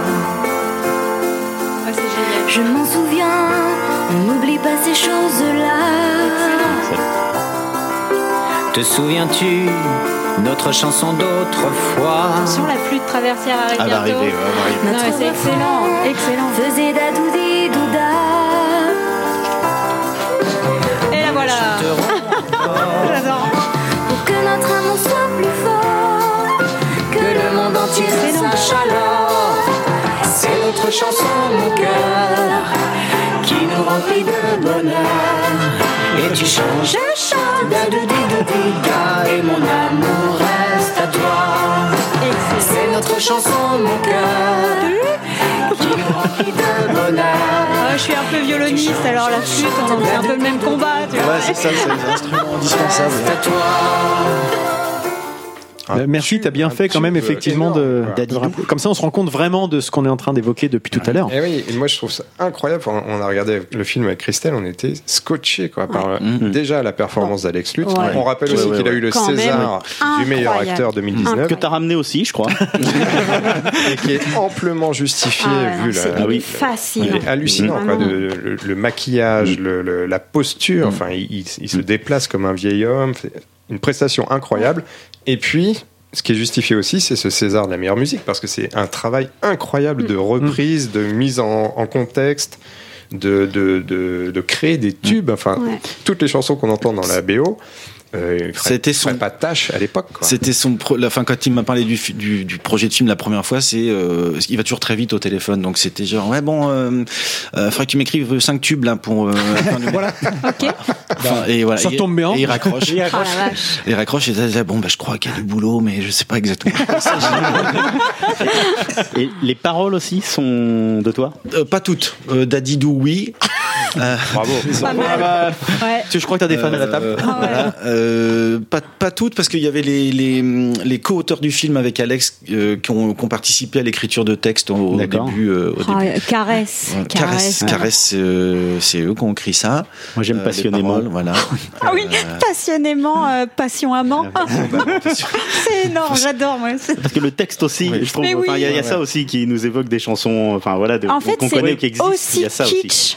Que ça, Oui, oui, ça oui. pouvait l'être à l'époque et en même temps incontournable. Et aussi tubesque. Mais oui, c'est ça. C'est t'as l'impression que tu les connais en fait. Et moi, ça me c'est. Je, je trouve vraiment. Alors, j'ai pensé à un truc aussi. Alors, c'est mon côté euh, maîtresse d'école, hein. Ça y est, va recommencer. Mais non, mais je, suis- je suis prof de français dans la vie et, euh, et ça m'a ça m'a rappelé un peu ce qu'on faisait avant en rédaction. Il y a, il y a finalement très longtemps qu'on ne fait plus trop. C'est les rédactions à la manière de. Ouais, d'accord. ouais. Et euh, je pense que euh, vos générations, messieurs, car vous êtes plus âgés que moi, vous avez Bon, elle va commencer à se calmer, elle. Pas grand chose, hein, je À peine, dire. à peine. Ça se joue à deux semaines. Hein. Bon bah toi par exemple, t'as dû faire des rédactions à la manière de. Tu lisais un texte, euh, je sais pas, Marcel Pagnol souvent, et puis euh, on te demandait de poursuivre le texte Ah oui, à vrai, la c'est manière vrai, de. ça, je m'en rappelais plus, vrai. L'homme qui rétrécit de Mathusalem. Mais les enfants- Ah, ouais, tu vois Les enfants en- le font encore Les- aujourd'hui. C'est vrai, Oui. ça se fait encore. Oui, puisque mon fils a dû inventer la suite d'un passage de Le Maître, là-haut, Et est-ce que c'était vraiment à la manière de? Mais oui, c'est l'idée en fait. Ouais, bah, s'en tête. Demandez de faire du le maître. C'est c'est quand même balèze. Enfin, en tout cas, je, trouve que c'est un exercice qui est très difficile et, qui pourtant euh, a été euh, réussi vraiment haut la main. Mais, mais ça m'intéresse de, de voir à, à quel point, en fait, vous êtes un très bon élève, en fait, cher ami. Mais, mais je- moi, je trouve que le à la manière 2 est pas si difficile que ça parce qu'on a on a un exemple, on Ouais. a un- on a il y a quelque chose qui, qui fait tuteur, on a on- que ce soit pour les couleurs, enfin même si pour que ce soit pour un tableau ou autre chose, quoi. À partir du moment où on a un exemple, on- qu'on a un cadre qui est donné, Ouais. euh, voilà, si on est capable de pas trop déborder, normalement on Ouais. s'en sort. Alors que la page blanche est vachement Oui, plus flippante c'est quand, flippant, quand c'est ouais, sujet libre. Euh, le sujet libre et là on, a- on avait quand même beaucoup réfléchi euh, à la psychologie du personnage de Guy, Ouais. de, de la musique qu'il devait faire, les périodes. Donc Oui, les parce qu'il y a dates aussi étaient vraiment ciblées. des périodes ciblées. ouais. Les dates étaient ciblées et puis euh, donc du coup on pouvait déjà Identifier vachement quoi. rétrécir euh, nos Mm. trucs et se retrouver avec euh, avec l'essentiel en fait ou de dire bon ben c'est c'est là qu'il faut aller quoi. Mais rassure-nous, t'as pas eu que ça comme consigne d'Alex Lutz. Vous avez changé un peu Non. plus après ou- Tu vas faire 5 tubes. Oh, euh, on a échangé, on a échangé, mais finalement pas tant que ça. Euh, D'abord, c'est dans sa façon de bosser. Lui, c'est quelqu'un qui va très très vite, qui a mis l'idée à la seconde, et donc du coup, il faut suivre, faut un peu attraper les trucs. euh. On a eu quelques séances de travail au, au début. Avant le tournage, parce qu'en plus il fallait que les chansons existent pour le tournage, puisqu'elles étaient jouées live, ouais. euh, voilà. Ouais. Donc c'est pas de la c'est pas de la post prod, c'est pas du travail qui est fait après. Et euh, lui il partait en tournage au Maroc sur euh, Spirou et Fantasio, je crois, voilà à ce moment-là. Et c'est à ce moment-là qu'on a on a fait une séance deux séances de travail sur la vraiment la psychologie du du J'insiste sur ce mot-là parce qu'en fait Ouais. il fallait qu'on comprenne qui était comme si on parlait d'un Johnny. Hallyday. Et c'est important dans le film en plus. dire qui, qui est ce Ouais. mec-là euh, et, et quel est son parcours Où est-ce qu'il s'est planté Où est-ce que c'est devenu une star Où il s'en est pas une Voilà, il fallait arriver à, le- à le situer même même dans la en presque en hiérarchie euh, de, de popularité dans Ouais. la dans les Dans vedettes dans les vedettes françaises qui ont Oui. vraiment Ouais. existé. Ouais, ouais. Donc de Herbert Léonard Oui, à, exactement. Claude Mitchell Ouais. à Claude François, fallait réussir à le placer à un endroit et se dire bon, lui il serait là. Ouais. Donc s'il est là, ça veut dire qu'il n'a pas eu accès à ça, mais ça veut dire qu'il a eu plus que ça. Et, euh, et puis on a écouté des chansons aussi beaucoup. On a écouté des trucs en se disant voilà, euh, ça faut pas, ça faut pas, ça il faut. Euh, donc voilà, on a, on a écouté des trucs de rappelle-toi Minette de comment il s'appelle, Ouais, ouais. qui a chanté Où sont les femmes Comment c'est son nom Patrick Juvet. Patrick Juvet. Patrick Juvet qui écrivait beaucoup avec Claude François des chansons Ouais. euh, avant de faire le, le disco et Ouais. tout et, euh, et des chansons comme Rappelle-toi Minette quand on les écoute on retrouve un peu la recette qu'il y a dans. Dadidou Ouais, dans tout ça ce, ce- ce type d'arrangement euh, voilà donc on en a bouffé Et- pas mal Juste par rapport à ça, est-ce qu'il y a eu beaucoup de propositions qui ont été faites à Alex Lust et qu'il a, qu'il a, qu'il a accepté, refusé Est-ce que vous avez re- dû revoir votre copie ou en j'ai premier G, hop, c'était bon Premier G. Premier G. ouais non mais vraiment ouais Ouais, C'était, c'était, c'est- ben, en- nous on flippait un peu parce qu'on se disait voilà on, ba- on balance des chansons, on aurait pu en écrire 20 avant Ouais. d'avoir la bonne. Ouais. Ou, euh, euh, mais mais non non ça lui a plu. Il les faisait écouter à tous ses collaborateurs, Ah, c'est aux- le- chouette. les, les assistants et tout. C'est- Sur le tournage c'était infernal Euh, entre Caresse et Dadidou, tout le monde chantait ça toute la m'étonnes. journée. Ça, Tout c'est le monde rentrait- c'est reste- Ah, genre de truc qui te reste en tête. tout le en monde fait, rentrait c'est ça, chez le lui après le boulot avec ce truc, il revenait le lendemain matin sur le tournage avec et euh, mais en même temps, voilà, on, sa- on savait qu'il se passait quelque chose. En tout cas, que, que les chansons euh, allaient, allaient dans le sens du film et que ça allait contribuer. Et puis quand, euh, quand quand ça a bien fonctionné, en fait, il nous a demandé d'écrire une deuxième série de chansons qui seraient un peu les chansons cachées du film, celles qu'on entend à la radio dans la séquence. Europe 1 ou France 1. euh, Oui, Europe 1, bah oui, il y a Europe 1. des petites, euh, des Toutes petites ces chansons-là n'existaient pas ouais. vraiment avant, euh, donc il a fallu constituer, aller plus loin dans le répertoire en fait. euh, voilà. Et dans ces cas-là, vous faites la chanson en entier ou vous finalement vous composez Eh ben, quelques on- mesures cette fois-ci, on s'est pas fait avoir parce que quand on a bossé sur le talent de mes amis, on avait des séquences de chansons de 1 minute, euh, 30 secondes, 1 minute 30. Donc nous, on, on faisait calibrer dessus. Puis après, quand ils ont dit bon, on va sortir la, on va sortir la BO. Là, j'ai dit, bon, bah écoute, on, soit on fait du copier-coller, soit on y retourne, quoi. Enfin voilà, soit on. C'est drôle. Donc là, sur ce coup-là, on s'est dit non, on fait comme si c'est- c'est les, les- on va au bout des chansons, et elles feront 3 minutes 30, 2 minutes 30 selon le, le standard de l'époque, parce qu'on fallait respecter un peu ça aussi. Et puis comme ça, on avait de la matière. Et puis on, on faire des versions différentes, le- le- les versions 2017, celles qu'il avait réenregistrées. euh, Ouais, parce que dans le film, il n'arrête pas de, dire qu'il vient de réenregistrer euh, des, tubes. Donc c'est dit, il faut absolument qu'on enregistre en studio ces versions-là, parce que le jour où il va nous les demander, s'ils n'existent pas, et s'ils n'existent pas, voilà. Et puis les versions live et tout. Donc du coup, on s'est retrouvé avec, euh, au moment de faire la, la. BO, on s'est retrouvé avec, on avait, on avait 25 versions. Enfin, Ah oui. pas de Dadidou, mais 25 versions en tout de l'ensemble des chansons. Et tout ce travail, c'est combien de temps en fait? C'est-à-dire à partir du moment où tu as la commande et le moment où euh, vous rendez votre copie définitive, enfin, ça représentait combien de temps de travail, combien de mois de travail? Ou d'années Enfin d'ailleurs, Euh, il y a deux ans, quasiment. deux ans, deux ans de Ouais. travail. Ouais, il y a deux ans. Entre le moment, je crois qu'il m'appelle en février 2017. Euh, on doit écrire en février-mars. Il rentre euh, et on attaque le- les premiers essais de tournage en mai, mais qui sont que des essais. Après, le tournage vraiment lui commence qu'en fin juin, juillet. Et puis après, bah, t'as tout le tournage, tout le boulot, le montage qui a duré très longtemps. Et il est sorti en 2018, euh, voilà. Et puis moi, j'ai retravaillé sur plein de chansons et justement tout le, la sortie de la BO après, qui est sortie en vinyle et tout ça, où il y a eu un retravail de mixage, de mastering, de plein de trucs à faire dessus. Donc, on était quasiment six mois de boulot de plus. Ouais. ouais, ouais. On continue ces passionnants Ouais, entretiens. on va faire une, petite pause. Là, on va faire une petite virgule avec, euh, avec Ludo. Merci Vincent. Petite virgule dans le petite, slip. euh, ouais. Merci Vincent, c'était vraiment passionnant. Ah, ça va l'être déjà beaucoup moins après, tu vois. On va voir. En tout cas, euh, Ludo, le temps que tu te prépares, euh, on a, Oui, parce qu'il est un peu lent. je sens, je sens que tu as des choses à faire. On va passer un message répondeur. Oui. Parce qu'on a eu un message sur notre répondeur de, de l'entrepode. Donc, euh, je sais pas qui c'est. Je crois que c'est lui. Oh merde. oh putain. Ah non. Oui, non, euh, c'est moi. Ben, euh, ce que j'aimerais, c'est... Ouais, ils sont pas obligés, hein. Mais ils devraient faire une sorte euh, d'interville et, euh, radio. Il y en a un qui ressemble euh, à Léon Zitrone en plus. Et puis, euh, ben, les filles, elles feraient les vachettes. Et les vachettes qui rient, on les appellerait. Oh putain. Eh, je suis pas que con. Hein. non, puis euh, la petite nouvelle là, m'a agacé euh, à la fois. Euh, son passage à la radio, euh, écouté euh, dans mon lit pour m'agacer tout seul. Euh, plaisir, ça peut être tout seul hein, aussi. Je n'ai pas dit le De toute façon, euh, j'ai plus le droit de faire plaisir euh, aux jeunes filles. Oh mon dieu. Le juge, il veut pas. Pourtant, que je veuille ou non, moi je leur donnais hein, du plaisir. Mais euh, gratuit. Hein.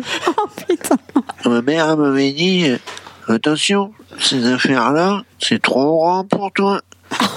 Moi je disais attends, c'est pas trop grand. Je rentre toujours dans du Oh non. 16 ans. Oh non. Bon, oui, j'y vais, euh, je vais voir Tata. C- c- Cet auditeur est particulier.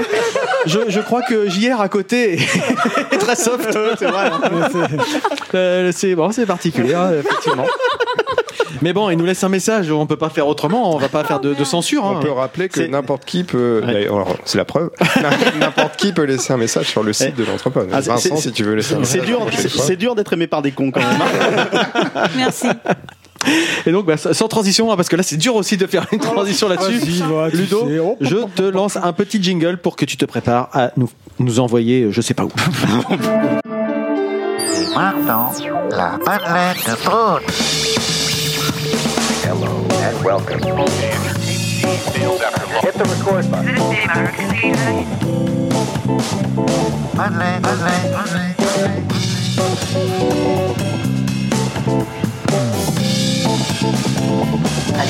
Il t'a il t'a plu le film Alors Ludo, tel qu'on te connaît, alors là, il y, a- il y a une tarte qui te passe sous le nez. Alors t'es, t'es- ah, là, je- C'est on- pour tout le monde sauf pour toi. Ah, peut-être t'en auras après quand t'auras travaillé. J'irai tout à l'heure, quoi.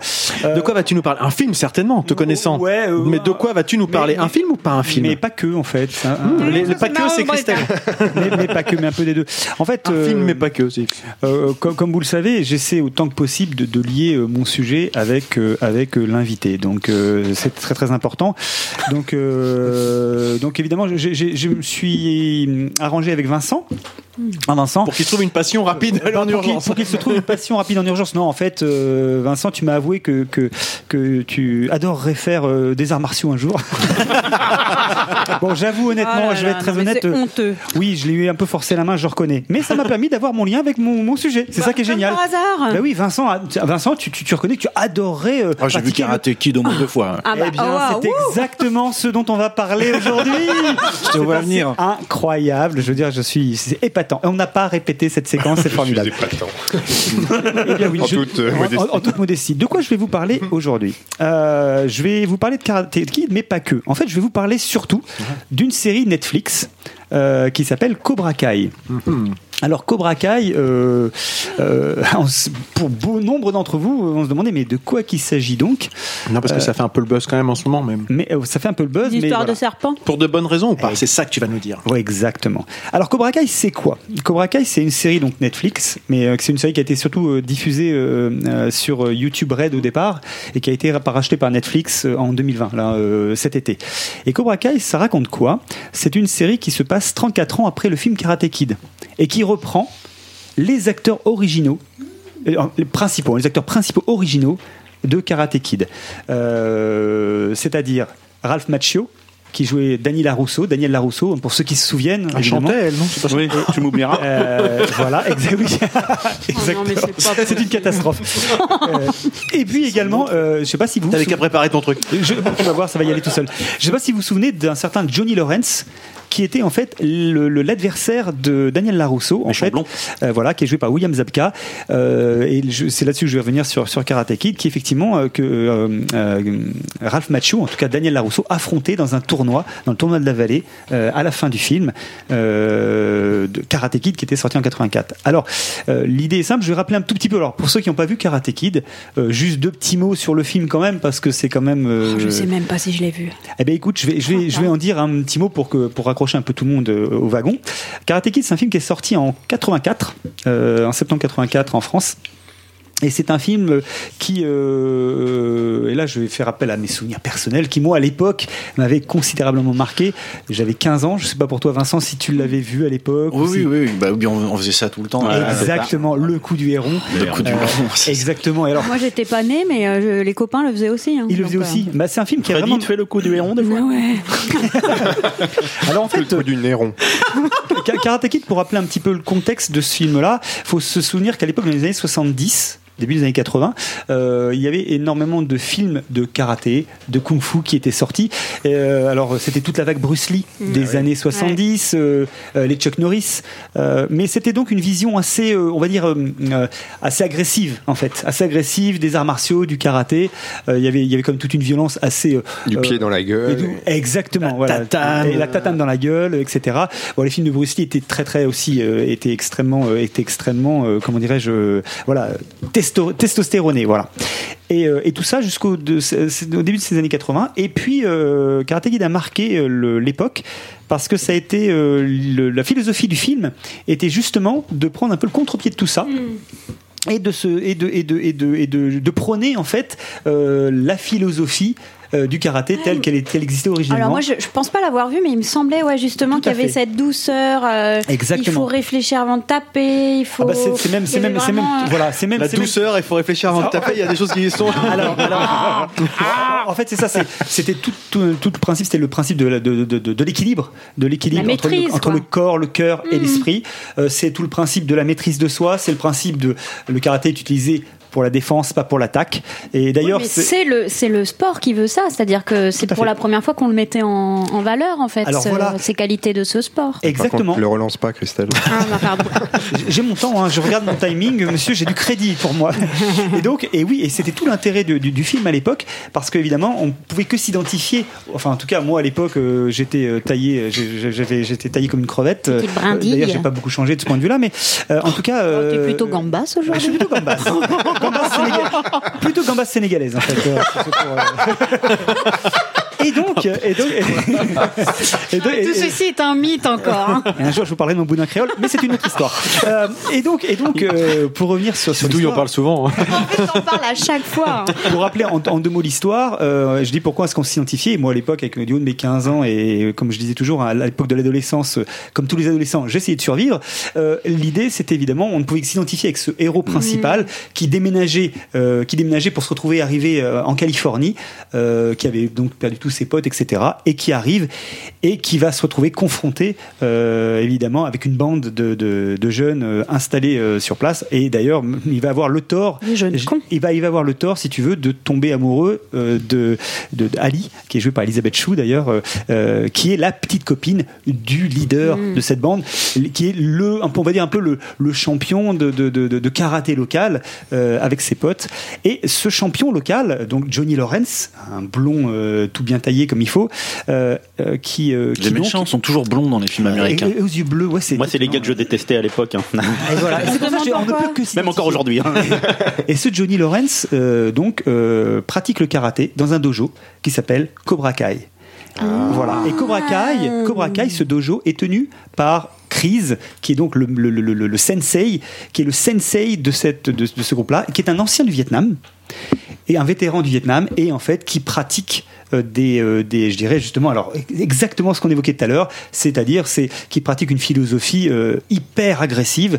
C'est en gros il n'y a, ne montre aucune pitié. Ah Euh, ouais. c'est show no mercy aucune pitié euh, le, le- c'est le plus fort qui Jusqu'à doit, qui doit- mort, voilà c'est ça. Il n'y a pas de pitié et tous les coups sont permis et donc c'est toute cette philosophie qu'il trimballe. Et évidemment, on va considérer que ce fameux Chris, qui est un petit peu une- une- un mentor pour tous ces jeunes, est en train un peu, on va dire, de, de- de les pervertir, en tout cas de les corrompre. C'est très à la mode aujourd'hui le, le fighting machin, là, Alors, toute cette, ce MMA. combat jusqu'à la jusqu'à Ah la là, là, tu, mort. voilà, euh, tu as raison. Tu as d'ailleurs, enfin, une petite aparté, effectivement. D'ailleurs, euh, quand tu regardes des, des- des- si vous avez déjà vu des combats de MMA, Non, jamais. Alors après, que l'UFC, euh, MMA, tout après, après, après, je, Il y a d'autres assureurs qui sont. Je cherchais. il est fort, putain, il est fort. C'est vrai, hein Mais- Qui font, des, qui font des prix agressifs aussi, hein euh. le- le- le- le- là, tu es dans, vraiment dans la notion de entre guillemets de sport et pas dans, dans la notion de d'art ou de philosophie de, de philosophie de vie, quoi. Quoi qu'il en soit, euh, et c'est là que c'est intéressant quand on parlait de philosophie, elle est véhiculée Oui, parce par que là, qui présent. Par un personnage qui est donc euh, euh, Maître Miyagi. Je sais pas si vous vous souvenez de Oui. Maître Miyagi. Donc ce, ce, ce, ce- J'hésite ce- à faire un petit accent un peu raciste, Euh, mais euh, je oh me bah, retiens. te hein. sais, après le bout d'un créole et tout. ça n'avait rien- sénégalaise. ça- ça n'avait rien de, de raciste, mais au contraire, c'est une célébration. C'était une célébration Non, mais tu de- de, t'enfonces. qualité. de Laisse-la faire son accent, laisse-la faire son accent. Mondo, désiré karaté. C'est ça que tu voulais faire. Et donc, ce fameux maître Miyagi qui va donc initier euh, donc euh, Daniel Larousseau euh, aux valeurs du karaté. Alors, on voit bien que le pauvre est un piètre karatéka, mais en tout cas, je sais pas si vous vous souvenez de Ah, il repeint la lustré, palissade, voilà, ça. hein, brossé, lustré. euh, enfin, ce, et en fait, il va. Ça m'excite. Non, non, mais nous, Et nous, on il s'est va bien donc- fait niquer et- avec ce film parce que et- tu vois le nombre de bagnoles qu'on a lavé à Ah oui, c'est- rien, quoi. Rien, en fait. Pour rien du tout, quoi. Tous les voix, c'était là, bah, vas-y. Vas-y, Bastien, Karate Kid. Tu prends l'éponge et tu frottes. Et donc, au bout, du compte, euh, à travers tout un tas de gestes que le personnage principal va considérer comme totalement inutiles, justement, eh bien, en fait, euh, je dirais, il va acquérir la science du karaté à tel point que euh, il va donc, à travers différentes péripéties, finalement, affronter son adversaire, qui est donc Johnny Lawrence, lors de ce fameux tournoi. Et bon, euh, tournoi qu'il remporte, il n'y a pas vraiment de surprise là-dessus, c'est vraiment le, le, le, le, le- le- le- je dirais, le- de toute façon tout le monde s'y attend un petit peu, mais lors de ce fameux coup du héron, où blessé, il va terrasser son adversaire. euh, Ah, mais oui, il est gagner- sur une jambe. Exactement, Ouais, parce que ouais, pourquoi et pourquoi? Parce que Johnny Lawrence et, et c'est là tout l'intérêt du personnage. C'est là que je vais y revenir. hein, je vais relier sur Cobra Kai. C'est que Johnny Lawrence, ce personnage-là, on voit que ce personnage n'est pas un personnage euh, aussi euh, uni, euh, comment dirais-je, Unidimensionnel. Jambiste. Uni- uni- Unijambiste. aussi unidimensionnel qu'il y paraît, puisqu'on voit bien à quel point il est manipulé, en tout cas euh, complètement sous la coupe de son, de son sensei. Et il y a donc cette fameuse scène au moment du tournoi où on voit il y a un point de bascule, puisque euh, le sensei repère que Johnny, euh, que, comment on appelle ça, que Daniel Larousseau est blessé à la jambe. Et là où Johnny Lawrence dit non mais je, je peux pas aller le blesser, Ouais. lui lui dit tu lui démolis la jambe. Tu, tu y vas, tu lui démolis la jambe. Et donc il va y aller. C'est pas très Coubertin tout ça. Voilà. hein. Mais on sent bien tout le, tout le conflit intérieur du personnage. Quoi qu'il en soit, euh, effectivement, avec le coup du héron, euh, Ralph Macchio, donc Daniel Larousseau, euh, bat son adversaire. Et, euh, et, et on, le- je dirais que le, le, le- cette scène le film se termine là-dessus. Et, et voilà. Bref, je, je termine là-dessus. Il y a eu un Karate Kid 2, un Karate Kid 3. Ah oui, c'est vrai. Voilà. Le Karate Kid 2 reprend juste après Karate Kid 1. Et dans Karate Kid 2, c'est une scène qui avait été tournée à l'époque de Karate Kid 1, mais pas intégrée dans le, dans le film. C'est cette scène où Chris, en fait, va justement, euh, euh, Chris va justement euh, se, comment on appelle ça, se euh, euh, euh, rejeter, renier son, son meilleur élève euh, en lui disant mais tu n'aurais jamais dû perdre. Euh, c'était, c'était, c'était, euh, c'est pas possible. C'était du tout cuit. C'était du tout cuit. tu- en gros, tu n'es qu'une merde. Et en fait, il va même jusqu'à l'agresser. Et c'est Pat Morita qui va aller à, qui va aller à sa, à sa, à sa, à sa rescousse. Johnny Lawrence va en rester là. Après, je dirais que les Karate Kids partent sur d'autres choses et on s'arrête là. Pour pas qu'on soit trop perdu par rapport à la série qui vient de sortir, Ouais. on reprend après le 1 ou... Alors, exactement. Ils sont plus vieux maintenant Alors, quand même. Karate Kid, tu as tout à fait raison. Il y a eu toute une, une série. Donc, euh, le 1, le 2, on va dire que ça reprend. Karate Kid reprend 34 ans après le 1. C'est-à-dire que le, le, le, le- le Karate Kid Ça 1. doit être moins 2, rapide comme film. bah, Karate Kid 1, 2, 3 se suivent dans l'his- dans l'histoire. Simplement, tu ne suis plus que le, pers- le personnage de Ralph Macchio, Daniel Larousseau, tu suis son parcours. Johnny Lawrence, tu le quittes. C'est le coup du poulet maintenant. le C'est deux tu- pattes par terre. Yeah Tu le, tu le quittes à la fin du premier, tu le quittes à la fin du premier épisode, voire même du début, mais tu ne le revois plus. Par contre, J'essaye de s'envoler. wouh ce qui est intéressant c'est avec Cobra Kai, N'écoute pas que- continue. Continue, trace ta route. Pas de souci. Ce qui est intéressant avec Cobra Kai, c'est qu'en fait, Cobra Kai va se. Cobra Kai va se. va- Oh, je la vois- je l'ai entendu en fait. Je Le vais- pauvre. Achevez-la, achevez-la. je, vais, je vais te pourrir ta rubrique à la prochaine émission. Elle a, elle a bien compris le principe de l'émission, Voilà. qui, est- qui est de pourrir la rubrique des autres. Cobra Kai, en fait, se passe donc, comme je disais, 34 ans après le premier, après Karate Kid. Et surtout, ce qui est intéressant, c'est qu'il ne suit pas le parcours de Daniel Larousseau, mais il suit le parcours de Johnny Lawrence. C'est-à-dire qu'on retrouve en fait donc dans cette série Cobra Kai, c'était ce qui fait tout son intérêt, ce qui fait qu'il y a eu un Le perdant, donc. le perdant. En fait, c'est ce qui a fait tout le succès de cette série, puisque cette, succès a- cette série a connu un énorme succès, puisque là, on, arrive à une saison 3, il y avait pris une saison 4. C'est que euh, on se retrouve 34 ans après et on retrouve euh, Johnny Lawrence, cinquantenaire, un type qui en fait finalement a, a été marqué à vie. Par cette, par cette, Bah, On ne cet n'est échec. pas méchant. Exactement. Et non seulement le il est- devient. Et alors, c'est non seulement c'est pas le fait tellement qu'il est perdu, c'est le fait d'avoir été renié aussi par son sensei. Enfin, et c'est quelqu'un qui finalement est parti en spirale et on, on- on le découvre d'ailleurs alcoolique au début de la série, un type qui a divorcé, qui, qui ne s'occupe pas de son gamin, etc. Alors, on pourrait se dire ouais, ok, donc ça va être la série. Et à côté, à côté de ça, Ouais. voilà, à côté de ça, on a un Daniel Larousseau qui lui a réussi. Et vous savez comment il a réussi Il est devenu vendeur de bagnoles. Il a une concession de bagnole. Et ce qui est très intéressant au début de cette C'est série. ça ton symbole de la réussite Non, mais tu. Putain, c'est pas très Startup Nation tout ça Ouais, putain, quoi. Hein Au secours. Ouais, ouais, exactement. Parce que Un peu d'ambition, que diable c'est T'as fait quoi dans le levée de fond, toi Merde C'est tout ça. C'est Bah, tout il, ce est, là, il les lave plus au moins, il les vend. c'est ce qui fait tout l'intérêt de la série parce que euh, euh, on est là justement complètement perturbé par ça. Euh, on voit un, un Daniel Larousseau qui est même, euh, je dirais, un peu puant en fait, qui est devenu un peu puant avec sa réussite. Et on voit à côté de ça Johnny Lawrence qui finalement est quelqu'un qui a des fêlures, qui croit encore à ses anciennes valeurs. Mais on, il- le, le personnage vraiment est très réussi parce que on joue complètement. Il est encore une fois, il n'est pas unidimensionnel et il va euh, con- constamment lutter contre. euh, Il est protéiforme. Non, non, il est, il est- il- il- non, il est surtout, il est vraiment décrit, je dirais, avec un peu plus de, de, de finesse Ouais.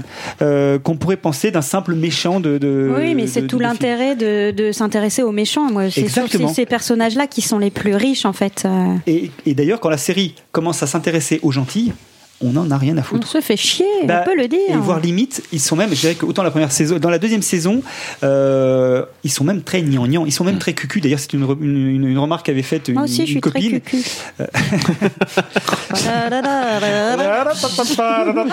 Coupé de micro là. Euh, Nico, c'est juste pas possible. euh, Eh, Il y a- il y a un enfant qui joue avec un micro je, quelque je- part. je propose une motion de censure là. Ou une âge extraordinaire. Image extraordinaire. Et donc, et donc Antoine, voilà. il Donc, suffit de faire ça. Tout ça pour dire que pour les, pour les gens qui ont vraiment, qui, qui ont vraiment aimé Karate Kid, qui ont, qui ont adoré euh, le, le, le, le film à l'époque, eh bien cette série-là, c'est juste que ça, la, la, la reconstitution, parce qu'ils ont repris en plus des scènes de, de, de films qui avaient été, déjà été tournés, mais qui n'avaient pas été utilisés dans le premier film, et ils les ont réutilisés euh, dans, dans la série pour faire des flashbacks. Oui, Christelle, tu voulais dire quelque chose? Encore? Alors, est-ce que c'est une série que quelqu'un qui n'a pas vu Karate Kid peut quand même euh, attraper au vol Ouais, et est-ce qu'on peut la savourer même si on n'a pas vu Karate Kid? Je... faut avoir les références, même euh, du- rien que du cinéma de l'époque, sans avoir forcément vu celle-ci. Alors, Mais Oui, tu peux prendre plaisir à voir la série qui se déroule, mais franchement, le Non. jeu- tu perds, tu perds une part énorme. Ouais. Tu perds une part énorme parce que évidemment Ouais. le film en plus joue à pars, Il y a vraiment le Tu côté pars- Madeleine. Tu quoi. perds une part, et non pas tu pars, une paire énorme. tu pars une paire énorme. Je dire Oh, cette émission, c'est Désolé, c'est n'importe une quoi. catastrophe. oui, tu- oui, tu- je pense que tu perds quelque chose euh, parce qu'elle, c'est directement. On parlait de Madeleine de Prout tout à l'heure. Là, on est vraiment là. Et évidemment, alors en plus, le, le- la série joue à fond sur cette, cette vague un peu nostalgique. Oui, des années évidemment. 80. Mais je trouve qu'elle le réussit très bien parce qu'évidemment, aujourd'hui, on sait très bien qu'il y a cette c'est vague-là. pas trop justement, j'utilise des recettes euh, et des choses si quand même un Tu peu. retrouves des. Mais oui, parce que forcément, moi, je veux dire, j'ai vu la série. Mais est-ce que Netflix n'est pas un petit peu quand même sur ce... Bon, pas que. Hein. Non mais je veux dire, est-ce que le public euh, de ceux qui regardent Netflix n'est pas un petit peu comme nous? Oui, C'est-à-dire je- euh, des, des mais jeunes que- trentenaires euh, mais c'est ça, trentenaires, flambant neufs. quarantenaires, Comment Quarantenaires, désagréable vraiment. C'est-à-dire que c'est simple. Aujourd'hui, c'est les gens, c'est les gens qui ont les moyens de produire, qui ont les moyens de réaliser, qui avaient, euh, qui avaient 15 ans à l'époque. Ouais. Et donc ces gens-là qui arrivent euh, là aujourd'hui, Ils ont grandi avec ça. eh ben, ces gens-là ont envie Ouais. de retrouver ça. Et je, on, on- je parie billet que peut-être euh, là, les, les, dans 2040, 2050, ce sera intéressant de voir ce qui sortira comme film sur les années Ouais. 2000, etc. Je pense que et on, re- on retrouve, on retrouve cet aspect-là, ce que je trouve moi euh, passionnant. Alors euh, moi, en tout cas, clairement, j'ai été, je suis la cible numéro un de, je suis la Non, ménage- je suis sans alors- alors- alors, je déconner. suis, je suis Je la tombe de ménagère moins de, je suis la ménagère de moins de 50 ans. Je suis dans le panier, si tu veux, direct. Ouais. quoi. Chanter une petite réserve sur le côté cucu quand même. Alors, voilà, le- je dirais que la réserve que je peux faire sur le, le- le- le- le- la série, parce qu'il en, il en faut une petite, c'est que euh, autant la première série est vraiment très très réussie, la deuxième aussi, mais la deuxième vraiment un moment, euh, euh, comment dirais-je, puisque le, le- le- le personnage en gros de Johnny Lawrence va créer Cobra, va recréer Cobra Kai, va refonder, puisque de- le dojo, le dojo suite euh, suite à, aux, aux malversations de, de ce fameux Sensei Crise avait été avait été dissous, Euh, donc il, a l'aut- il va réussir à obtenir l'autorisation de, de recréer ce, ce- ce dojo et la rivalité entre euh, Daniel Larousseau, qui aujourd'hui est quelqu'un d'établi, et lui, qui est un peu un loser, va renaître. Mais toujours sur du quiproquo, sur du malentendu. On voit bien que les deux personnages, en fait, on voit bien que. On- Ils je- auraient pu je être peux- copains. Voilà, et surtout, on voit le, on, imagine déjà le trajet, la, la trajectoire du personnage de Johnny Lawrence, dont on voit qu'il va évoluer, qu'il évolue positivement. C'est un type que tu as envie de sortir du truc, parce que il, tel qu'il est décrit. Alors que Raph Macchio, Daniel Larousseau, ouais, il est, il a, il a un côté un peu, pff, un peu cucu, et surtout, surtout, il va créer lui-même son dojo. Avec, des, des- des- avec un petit groupe de jeunes et alors là on est un petit peu dans l'ado un peu enfin voilà quoi c'est ça sent vraiment le savon quoi je veux dire euh, et là ça, c'est voilà. L'ado, ça sent le savon. euh, ça sent un peu le savon Ouais, t'as pas. tes enfants, ils sont plus ados depuis un moment. hein. Et ça, voilà. Donc ça c'est ma première Et réserve. moi j'en ai plein des ados dans mes classes et ça sent Et pas je- le savon, hein, je te le dis. Et, donc ils sont très propres sur eux, etc. Et j'ai une deuxième réserve sur euh, les combats qui peuvent être, qui peuvent avoir lieu, c'est-à-dire que les, les élèves de, de Cobra Kai, euh, je dirais pour certains d'entre eux, euh, ah, les gars, on a l'impression qu'ils ont fait 12 ans de, de- dans un temple euh, Shaolin, quoi. C'est-à-dire que Ça là, se voit trop. c'est-à-dire que là où je trouve intéressant dans Karate Kid, t'as une vraie progression, c'est-à-dire que le, le- le gars, il, c'est, c'est- tu, tu- tu- Il en tu- chie, quoi. Il en chie. Ouais. Là, je veux dire, quand euh, des, des mecs, tu dis, ça fait un mois qu'ils sont là-dedans, ils commencent à te faire des retournées arrière, sauter, enfin, euh, waouh. Tu dis ça parce que t'es jaloux. Parce que t'es nul. Ouais, c'est ça. Je dis ça parce que je suis jaloux, bien sûr. Il a essayé. et- voilà. Hormis ces deux réserves, le- ces légères réserves, euh, franchement, t'éclates. moi je me suis Et, euh, éclaté à regarder cette Est-ce série. qu'il y a euh, un guest star de Jean-Claude Van Damme Il n'y a pas de Jean-Claude Van Damme non, dans la série. Je, ça, je suis désolé. Je sais, c'est Ça, c'est la déception. c'est pas facile pour ça, mais il faudrait que tu regardes JCVD dans ces cas-là ou ce genre de film-là. euh, Ou la série qu'il a sur euh, net, sur euh, Exactement. Amazon aussi. Ouais. se- Non. Mais oui, il y a une série sur Amazon. Non. Et la on question qu'on pose à chaque fois, mais est-ce que le, le film Karate Kid a bien vieilli? Est-ce qu'on, en le Alors, regardant aujourd'hui, on... Ben moi, pas alors, ben moi, je dis où? Alors, alors on non, va avoir un avis non. différent. Rappelle-toi de ce qu'il nous présente Moi, je, habituellement. moi, je l'ai regardé avec Non, mes- non, non. alors moi je l'ai regardé avec mes enfants qui ont qui ont qui ont, Qui ont carrément- ri. qui ont non qui ont croché vraiment sur le film. Euh, mais c'est moi, je enfants. suis- moi, Oui, c'est ça. Ouais, Ouais, mais moi, les suis- gamins, ils sont fans de Stranger Voilà. Things et c'est les oui. mêmes images. Enfin, c'est- là, du coup, on est dans les trucs un peu avec des. Revival je- 80. un peu de fantastique. remixé, un peu de fantastique, mais dans, dans les, les décors, les fringues, les machins, on est à fond. On est à fond dedans. Les gamins, ils sont à fond dedans. Ah oui, c'est les Goonies. Le c'est pareil. Oui, les Goonies, complètement. Les gamins, ils c'était voient les Goonies. euh, là, ça, ça marche. hein. après moi je suis pas objectif du tout. C'est impossible, je ne peux pas l'être. Hmm. Alors je sais pas Arnaud, Bah, parce que bah, m- moi, le- les, mes, mes enfants, qui ont 12 et 15 ans, euh, l'ont- pas aimé. Ouais, tu vois. Ils ont trouvé ça cucu. Là où ils aiment les. Goonies, par exemple. Alors que moi j'aime pas les Ah, mais les Goonies. Goonies, c'est pas cucu du tout pour le coup. Voilà. Et Karate Kid, ça n'a pas accroché, alors même qu'ils aiment certains films de ces Trop de époques-là. bons hein. sentiments Donc peut-être. euh, ouais, je, y a, voilà, je pense que c'était de cet ordre-là. Hmm. Ouais, bon, on voit bien Ah, les gamins. chacun de se On faire voir que c'était gamin. Quoi. Enfin, ouais, bon, on va, on n'est pas, on, Non, passe, on passe après, ce suivant-là. ce qui est- ce qui est intéressant aussi, je pense que justement, euh, puisqu'on parle de philosophie du karaté, c'est que euh, la philosophie du karaté euh, est telle que justement euh, euh, la force de l'esprit, le corps, le mental, etc. C'est pas tellement. euh, Enfin, je, je trouve que dans les films d'action euh, baston euh, actuels, c'est pas tellement de, de mise. Quoi. Ah bah on non, parle pas de tout, ça. On est on est sur une autre philosophie de vie où justement il faut taper pour exister. Et il faut écraser l'autre pour exister. Exactement. Et c'est en ça que je trouvais, je, je trouve que tu vois, il y a quand même, on peut considérer que le film a certaines valeurs comme ça, mais euh, qui peuvent paraître cucu, mais en réalité, il y a quand même, il y a, il y a, il y a quand même un, du fond, il y a un vrai message que je trouve que je trouve intéressant. Et d'ailleurs, la série a un côté très feel good aussi de ce point de vue-là. Ouais. Bon, le, le, le personnage principal traverse plein d'épreuves, mais on sent que derrière, euh, ça, la, la lumière est au bout du tunnel. Mm. Ouais, Voilà. mais ça aussi. Et, euh, et voilà. Et c'est pas d'ailleurs juste, et je vais, j'en finis là de toute façon, mais le, juste le réalisateur de Karate Kid, c'était le John Alvid- Alvidsen, excusez-moi, je prononce mal, j'écorche son nom, qui était le réalisateur de Rocky, en fait, euh, qui était D'accord. sorti en 76, pour lequel il y avait eu un Oscar. Et donc, euh, c'est, voilà, là encore une fois, c'est un réalisateur qui est, qui, qui a, qui a, euh, comment on appelle ça, qui, euh, où on a là aussi retrouvé une forme d'esprit, Hmm. alors dans un registre Ouais, complètement différent, ouais, mais mais avec voilà, avec un personnage qui se dépasse, à un moment qui qui, qui, qui cherche à qui cherche à, à sortir Oui, de et puis qui conditions. cherche pas à taper pour taper, en fait. C'est qu'il y a derrière un vrai message de vie, de. Voilà, tout ça pour vous dire que la série aujourd'hui a un gros succès. On attend la troisième saison. Et bah écoutez, si vous avez l'occasion de jeter une, un œil dessus, regardez, voyez, euh, et puis euh, ça vous ramènera un peu. Alors, ça s'appelle Cobra Kai. Cobra Kai. La série, c'est sur Netflix. Merci. Et, et puis surtout, regardez, regardez Karate Kid si vous n'avez pas vu Cobra Kai Oui. avant. Ce Ah sera ouais. sympa pour bien apprécier Ouais, le- ouais, Tu as bien mérité ta part de Et tarte à papa, l'abricot. papa, papa, merci à vous, jeunes gens, merci. Ah, merci Ludo, bravo, bravo, bravo.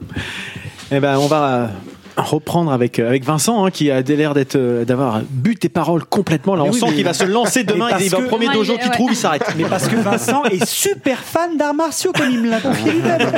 Absolument. Autant que Eyes Wide Shut. Et donc pour repartir sur ce, ce qu'on se disait tout à l'heure, euh, Vincent, on avait fait une, une petite interruption et euh, sur ce que tu nous disais tout à l'heure, moi j'avais j'avais une question. Alors je crois pas que tu, y- tu y aies répondu, mais euh, je me permets de la, de la reposer. Du coup, est-ce que les morceaux que tu joues, Il veut pas répondre. il non mais tu, tu, tu parlais tout à l'heure des, des morceaux où tu avais dû les, les les, les, les écrire en intégralité finalement, etc., pour pouvoir les sortir euh, en CD, en bande, en bande, en bande son, etc. Est-ce que c'est des, des morceaux que, qui t'appartiennent qui appartiennent à la production, que tu peux jouer sur scène Et co- Comment ça se passe en fait ces, sujets-là. Ah oui, oui, oui, On reste euh, auteur-compositeur des D'accord. morceaux. On a les droits des chansons. euh, on n'a pas, on n'a pas vendu les droits des chansons en fait. D'accord. Voilà. Donc euh, avec, avec Joe, vous pouvez les jouer sans problème lors des concerts. Oui, sauf que bon, au niveau Bon, du après- répertoire, on n'est pas trop. dans- Potentiellement pour, pour, pour, C'est arrivé à un concert. C'est rigolo. Ah, parce que Voilà, Nico, plus pour le Nico clin voudra d'œil, faire une reprise de, de Wisdom. c'est pour Mais, ça aussi. mais John, surtout, John, c'est un univers aussi, donc c'est. surtout Ouais. euh, Vincent, tu me confirmes, vous, vous faites le, le ciné-concert avec Alex Lutz et les chansons du film Guy, euh, sous, sous le nom de Il a l'air de le découvrir. Oui, on a fait. Oui, on en a fait. euh, Mais là, c'est pareil, c'est- c'était euh, les Ah, ciné c'est un exercice de style. euh. Non, mais là, on accompagnait Alex Lutz, qui était d'ailleurs, Voilà, qui lui-même se défendait de ne pas être euh, Guy Jamais à ce moment-là, de dire c'est, c'est Alex Lutz qui vient et puis on vous fait un, on vous joue les chansons de Guy, euh, Ah, c'est drôle. euh, parce qu'il il pouvait pas avoir le maquillage, avoir tout, donc c'était un peu compliqué. Euh, donc du coup, lui, il voulait pas. Euh, il voulait pas être- se mettre dans la peau de Guy Jamais quand on faisait les, les ciné-concerts. Euh, on en a fait quelques-uns quand même, euh, et c'était plutôt cool. La seule fois où il a fait, c'est en première partie de M à Bercy, Bercy, oui. où là, il était maquillé, coiffé, Ah, euh, où là, du coup, il, a été, vous il- sur il a scène. été, il a été présenté comme Guy Jamais. en Ah, fait. Là, ouais, là, ça c'était un jeu. c'est cool. l'idée de Mathieu Chédid en fait. C'est vraiment lui qui, qui, qui, qui, qui Ouais. dit il faut qu'il y ait Guy Jamais sur scène. ma première Et non pas Alex Lutz, mais. Guy Jamais. Et on peut le souligner, tu as joué à Bercy, quoi. Oui, tout à fait. Ah, ça fait très, quoi très- ça, ça doit être flippant, non Oui, mais c'est, c'est, c'est, c'est, euh, je sais pas. Il s'en souvient plus parce qu'il était drogué. On peut le dire maintenant. Bah, ça, ça n'engage que toi. hein. Je suis tellement drogué, je suis rentré chez moi, j'ai fait une page Wikipédia. Ah, c'est le moment. C'est- hop, C'est la Plus consécration. rien m'arriver. comme dirait Freddy, quand on a vu ça, on peut voir tranquille. Voilà. Euh, Vincent, on va reparler de, de Jode un petit peu plus tard, mais là, on est tous, euh, enfin, on aimerait tous que tu nous racontes cette fameuse soirée euh, des Césars, quoi. Comment ça se passe, les, les coulisses. Ça aussi, c'est, ça aussi, c'est bizarre, mais c'est bizarre comme des qu'on le avant comme des- non, On fantasme ça non, non, on le sait vraiment pas avant. D'accord. Enfin, euh, on est tenu sous aucun. euh, on nous dit pas, vous n'avez pas le droit de dire ceci, pas le droit de faire cela. ou Hmm. Il y a, il y a aucune, euh, à part le règlement. euh, Il n'y a pas quelqu'un qui t'appelle avant en Non, te non. disant quand même il faut que tu y ailles. Ça serait Euh, bien. Ce que- serait bien que tu sois présent. Ça serait bien que tu rates le match de foot ce non, soir. non, Il n'y a, pas- y a pas Non, eu- y a il y a pas pas eu eu ça. euh, non, le, le seul règlement à suivre, c'est les costards, les Ouais. machins. Ils ah sont, oui, il y a c'est quand les même tenues de soirée, euh, tout une ça. tenue de soirée euh, obligée, ouais. d'accord. Euh, ça fait partie du protocole Ouais, ouais. pour eux, pour la présentation et tout. Ça, ça fait quoi d'être là, simplement? Mais rien que d'être là, déjà, c'est chouette parce qu'on est dans un. Ouais. Alors, T'es bien entouré. t'es bien entouré, tu vis un truc euh, Tu particulier, moment, et puis quoi. tu vis, et puis tu vis une partie de ton métier euh, auquel t'as pas accès euh, Mais beaucoup. ouais, ouais. On est allé quand on est avant, on est allé faire d'autres festivals. Il y avait le festival d'Ang- à Angoulême. Il y a eu, euh, il y a eu plein de plein de festivals. Ouais, on est allé où c'était bien en Italie. On était euh, et à chaque fois c'est super. On vit quelque chose de d'unique. On est là pour une raison bien précise. On vient défendre un truc même s'il y a il y a pas, on n'est pas là vraiment pour le défendre, on est là pour le représenter, quoi. Il n'y a pas de pression Il n'y particulière. a pas de pression particulière. Là, euh, on n'y croyait pas vraiment nous-mêmes. Moi, je, je me rappelle du jour des nominations. Euh, je le regardais en direct euh, le, le, le matin pour savoir qui était nommé, puisque voilà, on savait. Bon, une fois que ça s'est fait, on est déjà plus dans, on vit déjà plus quelque chose de normal en fait. Ouais, Euh, c'est même pas que le reste de la journée, c'est les semaines. De toute façon, jusqu'à la cérémonie, on vit, un, Téléphone on vit un truc, euh, ouais, on vit un truc bizarre. On est là, bon, bah voilà, on sait pas, euh, on gagne l'auto, mais il y a pas d'argent qui arrive. Ouais, quoi. Il y a un côté très jubilatoire euh, quand même. déjà, déjà, oui, ça l'est, ça l'est. Et puis, euh, et puis on parlait tout à l'heure, on parlait de, de reconnaissance. Elle vient aussi à ce moment-là, la reconnaissance. C'est-à-dire Mm. qu'on se retrouve à discuter avec des gens dont on est fan, Ouais. euh, des moi, des Romain Duris, tous ces m'étonnes. mecs-là Ouais, qui sont quand, Quand- que, ouais. que, que- Jimi Hendrix. Qui te serre la main. non mais ouais, et on discute avec eux à, à ce moment-là bien précis pour une pour une durée euh, courte, mais on discute d'égal à égal. C'est-à-dire qu'en fait on Ouais. parle on parle de, de boulot. Le mec dit ah j'ai adoré ton boulot Ah, machin ton voilà. boulot, ouais. Alors que moi je le regarde un peu comme un Comme un gosse. Un extraterrestre, ouais. voilà, puis, puis qu'est-ce oh, que je fous là quoi enfin voilà donc il y a ça il y a ça qui est très particulier puis on n'a pas l'habitude donc déjà le costard on sait même pas si on le porte correctement si on n'a pas l'épaule de traviole on est toujours en train de tirer sur les fringues tu sais comme T'avais un petit gilet très élégant. ouais comme quelqu'un qui est pas à l'aise avec ses fringues tu vois on est ouais. on est vraiment pas euh, pantalon on- qui gratte. euh, les trucs. et puis voilà, puis ça arrive au bout de deux heures et demie de cérémonie. C'est-à-dire que pendant deux heures et demie, Ouais. la première demi-heure, on est surexcité, on est dans le fauteuil, on long. bouge et tout.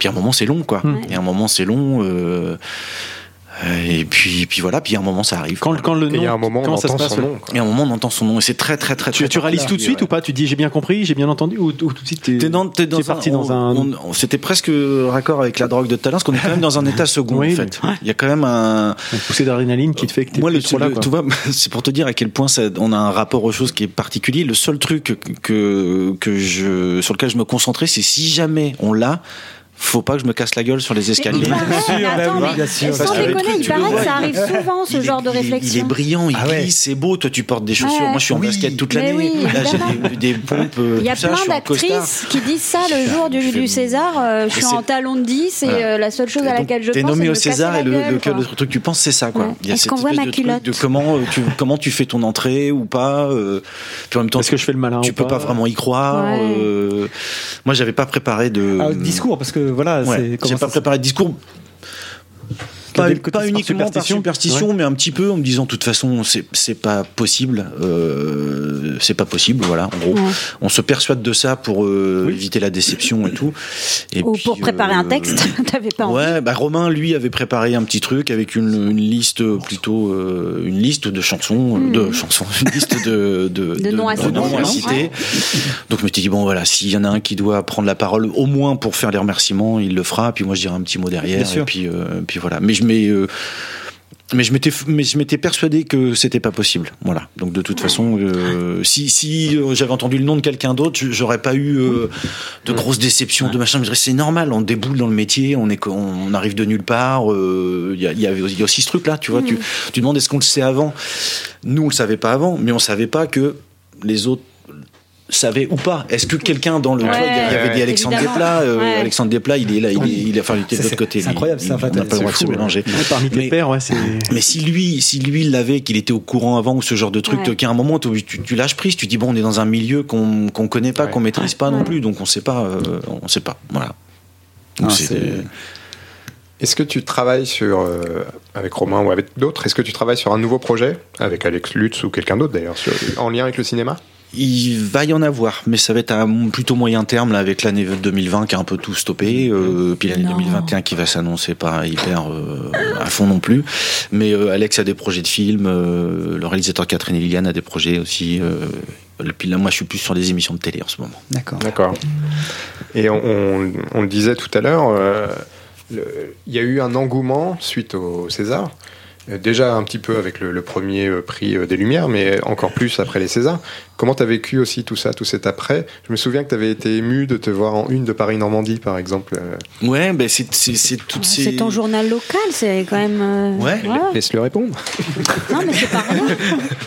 Et, ouais, mais c'est vrai que c'est particulier parce que le tout d'un coup on reconnaît notre on reconnaît notre travail dans la profession euh, et puis il y a aussi la reconnaissance de ta ville, de ton de ta région, des gens qui voilà et puis effectivement les radios, on avait euh, France Bleu beaucoup qui étaient. T'as euh, même pas dit que l'anthropode suivaient, l'avait euh, relayé, Freddy, mais bon.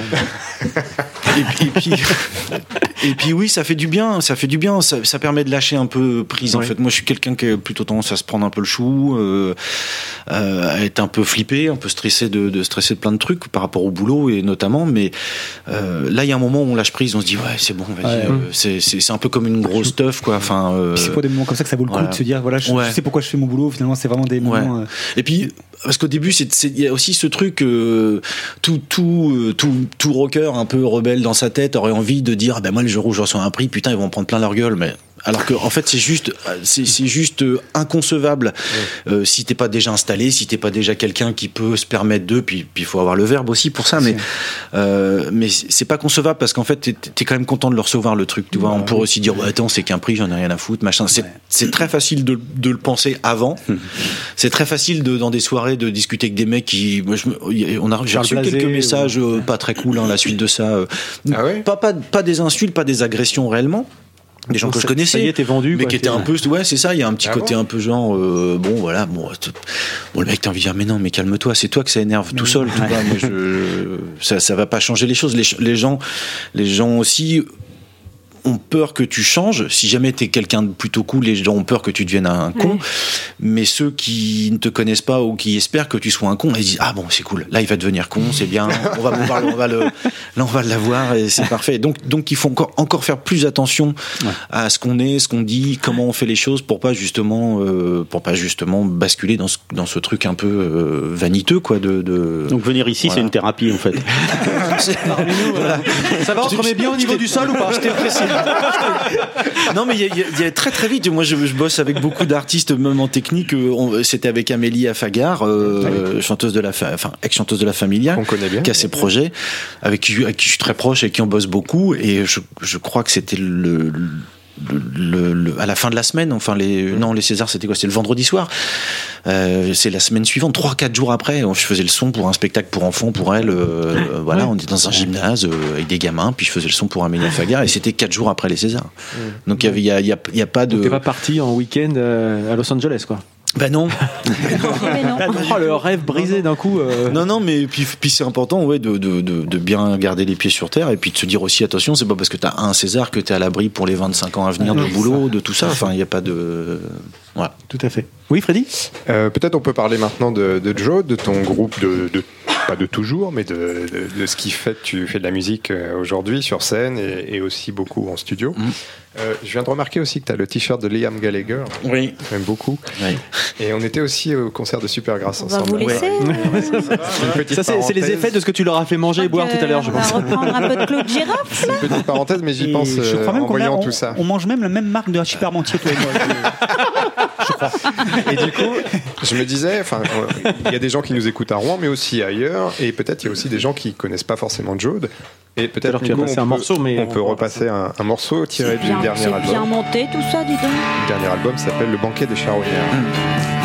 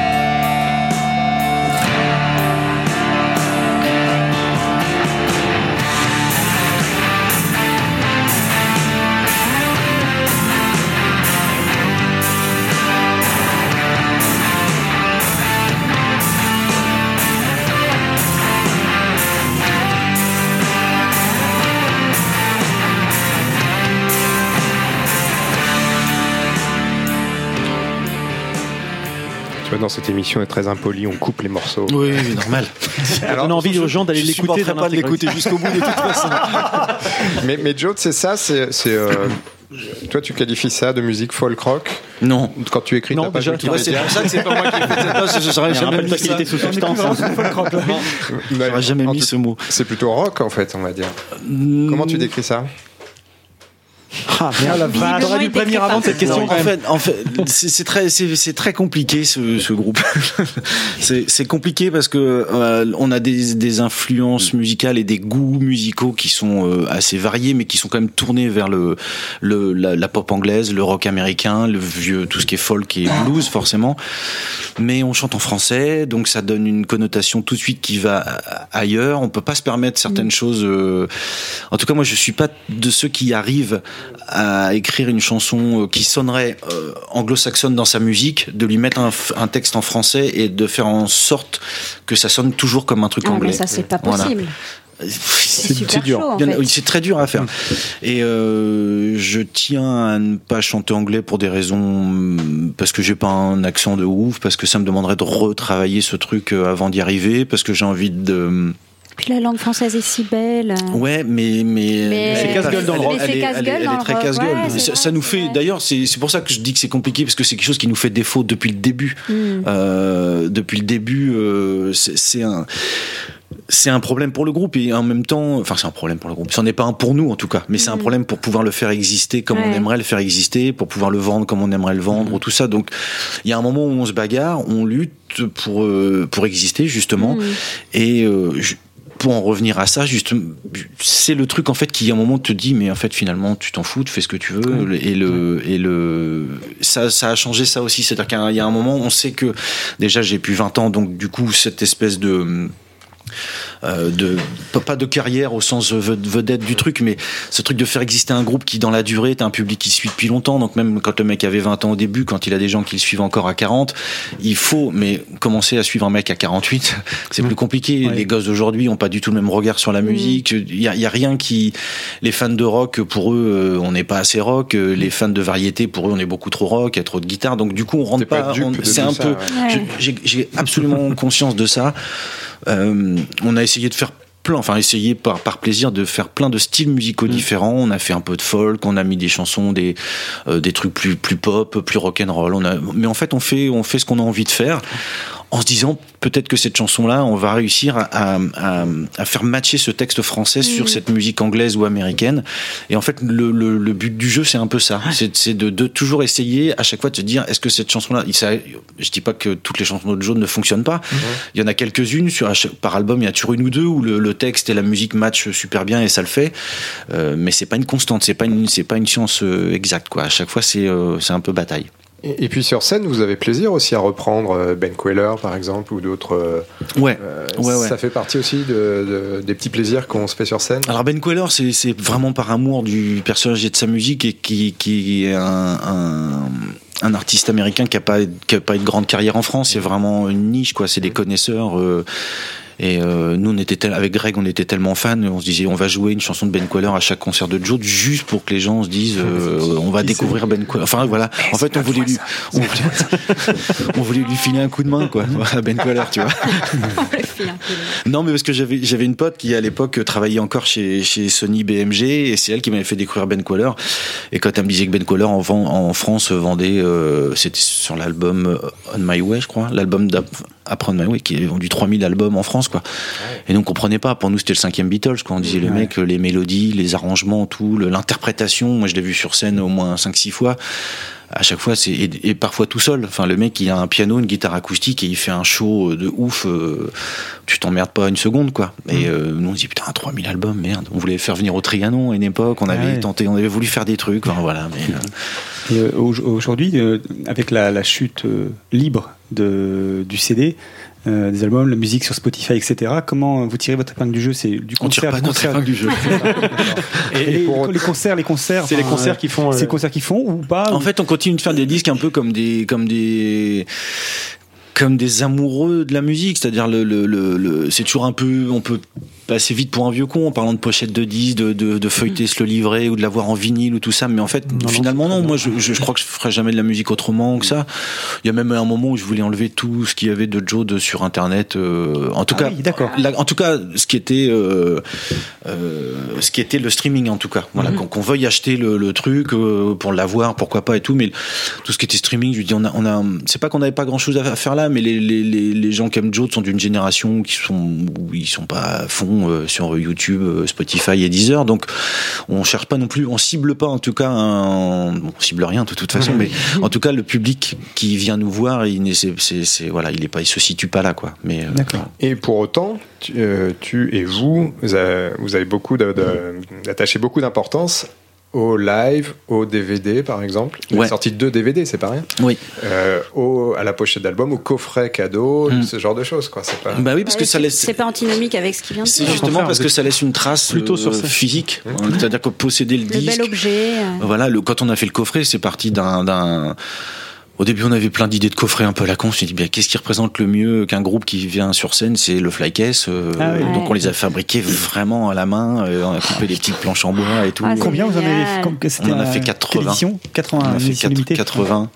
Euh, mais c'est des, c'est des semaines de boulot, quoi. Bon, après, il y a tout- toute une équipe de potes qui sont venus filer des coups de main, euh, mais on y, est- on y travaillait On voit la passion derrière, en fait. Voilà, c'est ça. C'est ce mais, que- mais voilà, celui qui l'a dans son salon, et ben. euh, Ouais, c'est pas un objet Voilà. comme un autre, quoi. Ouais. Ou c'est pas dans une playlist. J'entendais hier un podcast où il disait qu'est-ce que t'as comme CD. Enfin non, on dit plus de CD maintenant, on dit qu'est-ce que t'as dans ta playlist? Et c'est vrai que ça m'a fait bizarre d'entendre ça en fait. Euh, moi j'aime bien encore sortir des CD. Je suis peut-être un vieux con. Moi non, ouais. pff, Après, après c'est normal, c'est une, question de génération. Moi, je, je continue d'acheter euh, des, des disques, des CD, des vinyles, des bouquins, euh, toujours là. D'ailleurs, cette semaine, j'ai dû acheter au moins une bonne dizaine de CD, par exemple. J'en ai pas acheté depuis quelques semaines, mais voilà.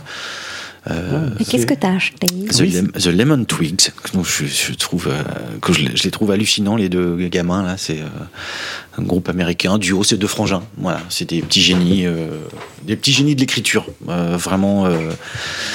Euh, donc j'écoute ça un peu en boucle. Le dernier Springsteen qui est sorti hier aussi, que j'ai écouté déjà beaucoup. euh, j'ai acheté d'autres- j'ai acheté le, le- le- la compile de John Lennon qui vient de euh, Gimme Some Truth D'accord. qui vient de ressortir re- remasterisé, qui vaut vraiment ouais. le coup. Le son est super, génial, ouais. le son est mortel. euh, c'est bien, ça fait du bien. Voilà. Et puis peut-être pour conclure euh, cet échange, l'actu, tu nous disais un, un album en préparation pour Joe. Ouais, bah, je, bah, pour en revenir à ce que je disais tout à l'heure, je pêche sur les textes euh, de la situation, euh, purement et simplement. Ce qu'on se disait en off, en fait. Euh, Comment ne pas évoquer ça et en même temps. euh, on- on en- J'écris plein de musique en fait, plein de chansons avec des mélodies qui sont beaucoup plus pop et plus anglaises qu'américaines par rapport à d'habitude. Enfin, on est dans un, dans- dans- je voulais un- je voulais un truc frais, un truc frais qui donne envie de bouger la tête, taper du pied, justement en se disant que quand on va sortir un peu de cette merde, qu'on fasse quelque chose de plus joyeux Ouais. que ce qu'on vient d'écouter tout à l'heure, par exemple, qui a une certaine lourdeur. qui plombe un peu. oui. Voilà. Et, euh, et du coup, le- se, se pose le problème avec euh, des textes, quoi. Comment écrire, euh, comment écrire des chansons aujourd'hui qui vont tu nous demandes, hein, euh, sinon nous. On a deux, Non, trois auteurs faire ça autour très de la très table. vite, hein, en deux heures, c'est plié. Ah, mais c'est vrai c'est une vraie question. Qu'est-ce que tu. Que, que peux-tu, que peut-on écrire en 2020 Euh, Là, moi, là, je pêche. Sans que ça fasse daté, c'est ce qu'on se disait avec Vincent Ouais, tout à ouais, l'heure. là, je pêche. Sans que ça soit trop daté 2020 et que dans, dans 5 ans, ça ne veut plus forcément rien dire. Enfin, pour même- les gens qui écoutent. Et en même temps, c'est une richesse. On est en train de vivre historiquement quelque chose de, de, de dingue. Et euh, on n'aura pas de traces des textos, des, des SMS, on n'aura pas de Non, bah traces non, de, de ouais, tous ces ouais. trucs-là. Et pourtant, il faudra qu'on en parle à nos gamins. Enfin, à nos gamins, les non, mais euh, les enfants de nos enfants, si la planète n'est pas foutue d'ici là. Enfin, il y a Pour quand finir même, sur une euh, note joyeuse. non mais c'est, non, mais c'est, vrai qu'à question toute, à toute importante, période, à ouais. toute grande période, il y a énormément le, enfin le, le de, de Brassens, Boris Vian, enfin ils ont Ouais, marqué, ouais. effectivement. Ils étaient l'actualité aussi. euh, Mais oui. euh, Ils chantaient des choses. Ouais. Voilà, c'est vrai que là ça va être compliqué, mais la difficulté aussi, c'est que le, le, le- tout le monde a accès à l'information, euh, tout le monde a accès à tout, et tout le monde a un avis sur tout, alors qu'avant Ouais. quand on prenait, quand on, quand on achetait le journal et qu'on allait faire une pétanque, bon, les mecs ils discutaient entre eux sur le banc, euh, en, bien. en fumant une gitane, et puis voilà.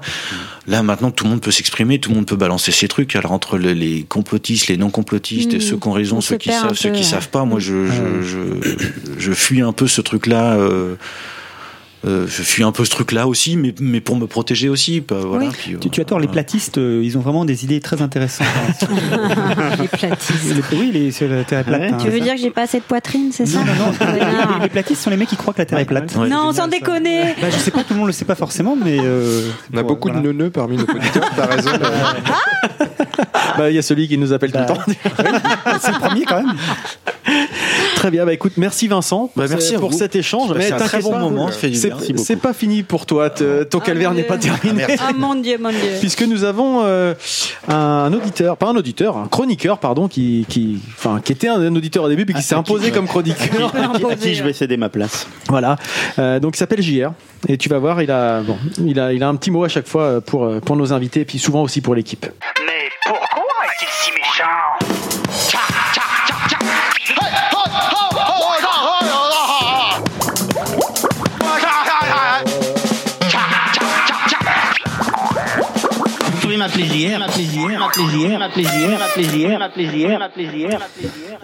Bah, bon, bonjour à toutes et à tous. hein. Euh, bonjour à la sympathique équipe de l'Anthropode. Euh, euh, bon- bonjour Monsieur Vincent. Euh, je, je me présente, Jean-Robert Frégin. Euh, enchanté. Vous pouvez m'appeler. JR. ou- plutôt dois-je dire Hello Guy. Euh, Vous noterez comment, en toute discrétion, je viens de placer en anglais le titre du film qui vous a valu la gloire et ce César. Bon, allez, je le, je le concède, hein, la, la paternité de ce jeu de mots ne me revient pas. Non, il est l'œuvre de Monsieur Lulu, friand de jeux de mots bilingues, de Game of Words, comme il dit. Oh, comme il n'assumait pas, il me l'a soufflé euh, pour ouvrir, je le cite, ce papier de manière assez incisive. Guy, Guy, Guy, G-U-Y, J-U-Y.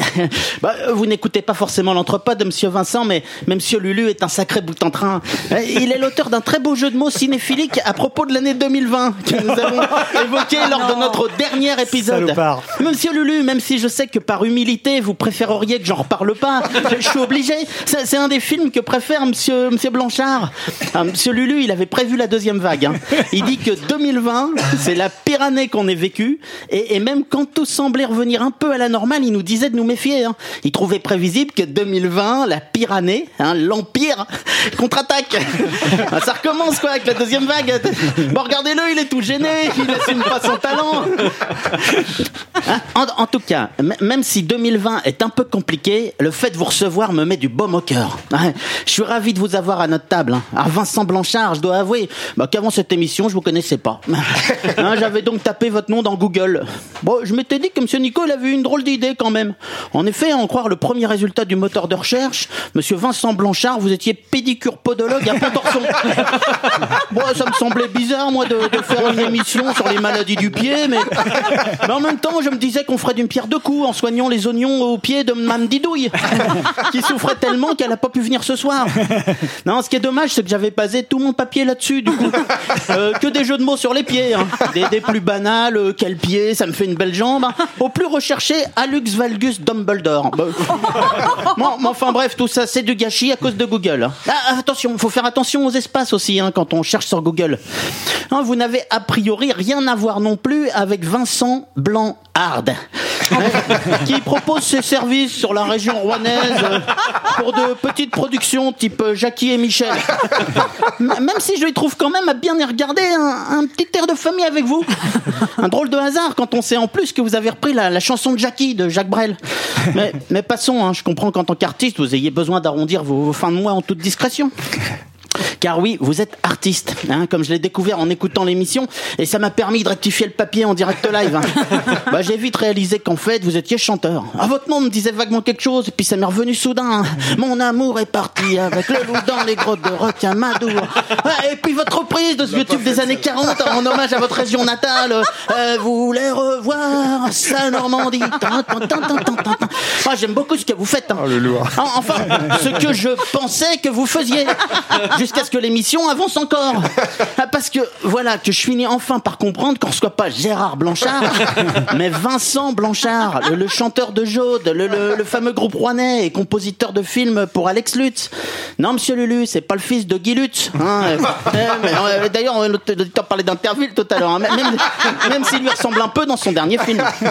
En revanche, il joue Guy Jamais, un faux chanteur qui est censé avoir existé, mais qui n'existe pas, dans un faux documentaire. Mais c'est un vrai film, dans lequel apparaît en personne le sieur Blanchard, qui a écrit les fausses vieilles chansons qui n'existent pas en vrai, mais qui existent quand même du coup. Il y accompagne Guy Jamais en tournée, dans le film, le faux documentaire. Ah, Monsieur Marius, qui a fait notre intro, il serait bienvenu au départ pour l'émission. Mais quand Monsieur Nico lui a expliqué tout ça, il, a voulu voir le film et il s'est senti mal.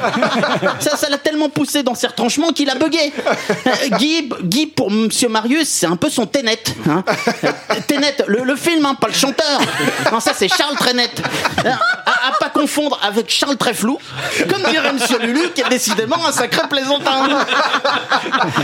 Eh oui, eh oui, nous recevons Vincent Blanchard, le compositeur césarisé du film Guy. C'est un honneur pour nous de, vous recevoir, hein, sans, obséquiosité aucune de ma part. hein. À ce propos, je suis assez surpris des, égards avec lesquels l'équipe vous, accueille aujourd'hui. La, dernière fois qu'il vous avait reçu, c'était en 2016, au, au micro d'un entrepode enregistré au cœur du Hoopstock Festival. À l'époque, Monsieur Nico n'avait pas du tout l'intention de vous accueillir au micro. hein. Ah, Pensez-vous, Monsieur Micro, euh, Monsieur, Monsieur- Monsieur- joli lapsus. hein. Monsieur Nico n'est capable d'apprécier un groupe que s'il se livre à des rituels sataniques sur scène. Il avait donc fallu un petit sous de table de Théo Bertou, organisateur du festival, pour que vous puissiez prétendre à trois minutes d'interview bâclée. Et aujourd'hui, et aujourd'hui, ça vous fait des ronds de jambes et des grands sourires. hein. Oh, c'est fou ce que le rapport à la célébrité peut changer les gens. hein.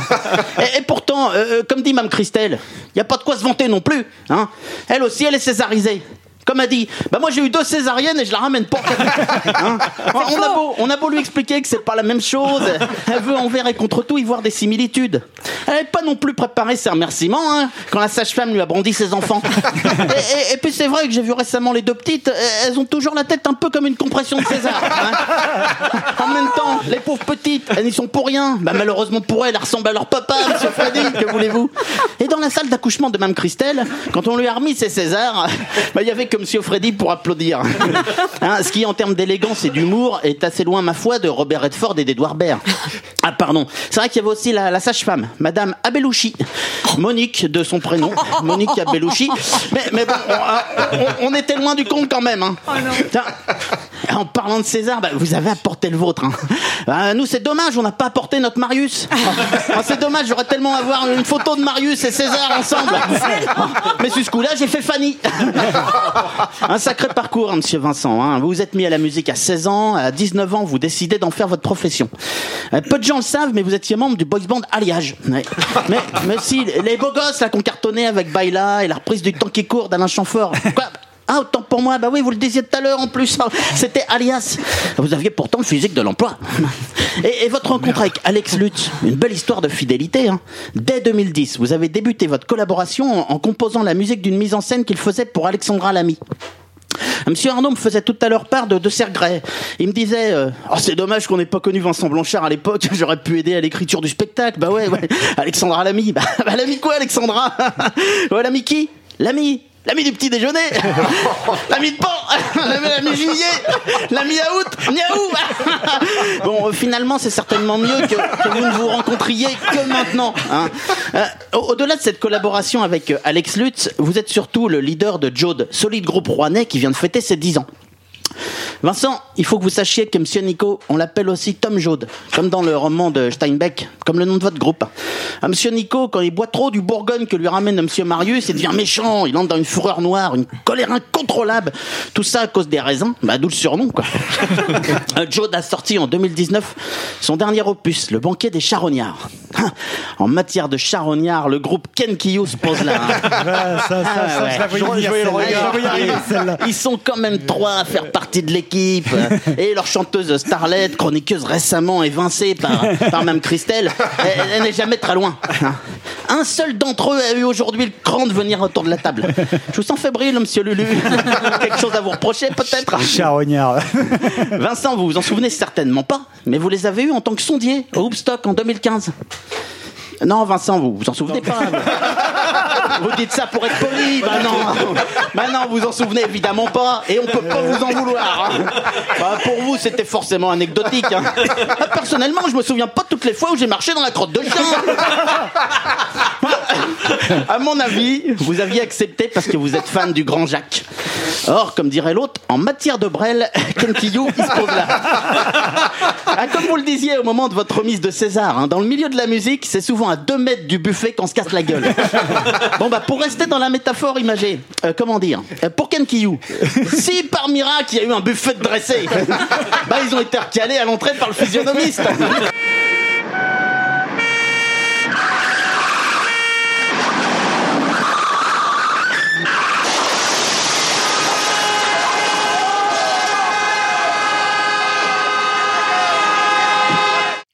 Et là, chers auditeurs, je dois prendre la parole. Alors que nous continuions innocemment et tranquillement notre émission dans la joie et la bonne humeur, nous nous sommes retrouvés lâchés par la technique. Et donc la fin de cette émission restera uniquement dans la mémoire des participants. Mais comme nous sommes des gens très sympathiques et qu'on culpabilisait un petit peu d'avoir euh, raté cette fin d'émission, nous avons décidé de la réenregistrer chacun de notre côté pour que vous puissiez avoir une fin d'émission en bonne et due forme, forcément avec moins d'interaction, mais bon, c'est toujours ça. Veuillez nous excuser pour la gêne occasionnée. Tout de suite, la suite de votre programme. Euh, ch- ch- cher poditeur, hein, comme M. Nico vient de l'expliquer, il m'a appelé hier, l'air très gêné, dans, dans tous ses états. Euh, oh, je sais pas ce que j'ai foutu, euh, j'ai fait ce qu'on appelle dans la profession une Mathieu Collet ou, une Pifothèque et Pifote 14. Euh, Bref, en termes moins techniques, euh, bah, j'ai foiré au niveau de l'enregistrement. Bah. Euh, moi, j'ai tout de suite compris que M. Nico n'y était pour rien. hein. Ah, M. Nico, quand est-ce qu'elle est intervenue, la coupure? Justement alors que j'étais en train de parler du groupe Ken Kiyou et où j'allais révéler un scandale à propos de la manière dont ils exploitent de manière éhontée et sans autorisation l'image de monsieur Vincent Blanchard. Mais mais, mais, mais, point de faute de votre part, monsieur Nico. Je penche plutôt pour un complot Kenkiyu maçonnique, plus précisément de la loge de l'Almandra. Mais il est dit que JR ne se laissera pas museler par l'auteur de cette cabale, l'infâme monsieur Lulu, seul membre du groupe présent autour de la table et qui a tout saboté. Il a débranché la console au moment où j'allais tout révéler. Ah, c'est chez vos larmes, monsieur Nico. On va la refaire. Ah, je vais reprendre le papier là où j'en étais. Bon, après tout, euh, j'ai bien enregistré un portrait de Fred Duval, sans Fred Duval. Bon, euh, faut se remettre dans l'ambiance. Hein. Monsieur Arnaud s'est éclipsé pour me laisser sa place. Monsieur Blanchard est en bout de table, tout en sourire et en humilité. Monsieur Freddy est tous ses millions dans sa belle chemise à fleurs. Il a un peu de laine de mouton sur le pantalon, mais ça, on comprendra seulement un peu après. Euh, Même Christelle est visiblement toujours en procès avec son coiffeur. Et Monsieur Nico, toujours au taquet sur sa table d'enregistrement, en veillant à ce que tout se passe bien, qu'il n'y ait pas de problème technique. hein. Et, et Monsieur Lulu, il a le regard torf du gars qui a pas la conscience tranquille et vient de commettre l'irréparable. Tout le monde rit à gorge déployée, hein, mais, là, va falloir encore faire un effort parce que ça va pas s'entendre. Hein. Bah, je sniffe un peu de la coke que nous a généreusement fourni Monsieur Vincent Blanchard lors de l'en- l'enregistrement initial et c'est reparti. Ah, Monsieur Vincent, euh, vous pourriez rire un ton en dessous, s'il vous plaît, ça fait trop de bruit. Hein. Ah, D'ailleurs, si tout le monde pouvait rester silencieux durant le reste de ma rubrique, ça m'arrangerait quand même. Hein. Bah, Monsieur Vincent, je disais donc, comme vous le disiez au moment de votre remise de César, dans le milieu de la musique, c'est souvent à deux mètres du buffet qu'on se casse la gueule. Bon, bah, euh, pour rester dans la métaphore imagée, comment dire, euh, bah, pour Kenkiyu, si par miracle il y a eu un buffet de dressé, bah, ils ont été recalés à l'entrée par le physionomiste. Et, et quoi qu'il en soit, en admettant qu'ils échappent à la vigilance de videur, ils risquent pas de se casser la gueule. Hein, on n'a jamais vu un cul de jatte se casser la gueule, ni, même atteindre le buffet d'ailleurs. Bref, ce sont des parasites. Hein, si vous en souvenez pas, eux en revanche en gardent un excellent souvenir. Le public n'avait, contrairement à d'habitude, pas manifesté de désapprobation, ce qui était déjà synonyme de succès pour eux. Ce qu'ils ignorent, hein, monsieur Lulu, bouchez-vous les oreilles. hein. Bah, en même temps, comme c'est un réenregistrement, ils risquent plus d'entendre. Mais, mais ce qu'ils ignorent donc, c'est qu'en grand professionnel que vous êtes, monsieur Vincent, vous avez épargné les spectateurs ce jour-là à Hoopstock en ne sonorisant pas la salle. Seul le groupe s'entendait, ce qui explique que le public n'ait pas évacué les lieux ce jour-là. Mais quand je parle de parasites, je m'entends. Avez-vous déjà vu leurs affiches de concert? Notamment celle de leur dernier concert à l'Almondra en mars 2020. Non, non, vous me ferez pas taire, monsieur Lulu. Un scandale, une honte. Ils sortent sur votre succès, monsieur Vincent. Toutes leurs promos reposent sur le fait que le groupe a été, je cite, sonorisé en 2015 par le césarisé Vincent Blanchard. hein. Un subtil montage avec un grand vu à la télé, un César et une photo de vous, laissant entendre que vous appartenez au groupe. Bah, je vous l'ai apporté au cas où vous ne croiriez pas. Euh, Monsieur Nico la mettra en lien sur le site et sur la page Facebook. Il faut dénoncer les agissements de ces escrocs. hein. Bon, alors là, s'en sont suivis euh, 5 minutes de palabres pour faire en sorte que Monsieur Vincent accepte de rester à la même table que Monsieur Lulu, à qui il voulait, je cite, foutre son César euh, en travers de sa petite gueule de Michel Drucker de province. Ça sent quand même le procès pour Kenkiyu, tout ça. Hein. J'ai fini par reprendre. N'empêche qu'il en a de la chance de vous avoir avec lui, Alex Lutz, euh, Monsieur Vincent. Euh, Monsieur Arnaud, qui est pourtant pas dénué de talent, essaye quant à lui en vain de percer dans le seul en scène. Mais il est mal entouré, c'est tout. Je vois que ça comme explication. Si vous avez connu avant, bah aujourd'hui, il aura un César. Mais Monsieur Arnaud, il avait sous la main que les précités Kenkiyu et Wisdom, le groupe de Monsieur Nico. Quel gâchis. En, en tout cas, Monsieur Vincent, ça m'ennuie de le dire, mais j'ai eu beau creuser, j'ai pas trouvé trace d'une once de début de melon ou de prétention dans vos interviews. Euh, toujours à mettre en avant votre côté artisanal, à pas vous enflammer. Bah, oh, je vois bien un petit mensonge de ci de là pour la ramener un petit peu, mais rien de bien méchant. hein. le, le, le coup des, des trois premières parties de Mark Knopfler, qui tombait comme par hasard, en même temps que la date anniversaire des 10 ans de Jode, vous, vous m'y ferez pas croire. hein. Tiens, c'est comme si Monsieur Nico, il décrochait un contrat avec un grand assureur rouennais, mais comme c'était en même temps que les 8 ans de l'anthropode, il leur disait qu'ils pouvaient aller se faire mettre de l'huile dans les rouages ailleurs. Bah, tiens, dans, le genre lénifiant. Le meilleur conseil que vous donneriez à un jeune qui se lance De pas travailler pour l'argent, mais pour l'amour du travail bien fait. Ah, vous êtes d'un ennui et vous avez fondé une maison de disques qui s'appelle Tarantula Records. Subtile manière de montrer votre attachement à la nature et de souligner votre philosophie du travail bien fait, comme la laborieuse araignée que vous êtes, qui tisse doucement mais sûrement sa toile, qui étend son réseau honnêtement. Oh, faut savoir que ce garçon, il a fignolé les 80 coffrets anniversaires de son groupe lui-même, à la main, comme un petit artisan, dans son petit studio tout en bois, beau comme un petit chalet du Père Noël. Et que du circuit court pour couronner le tout.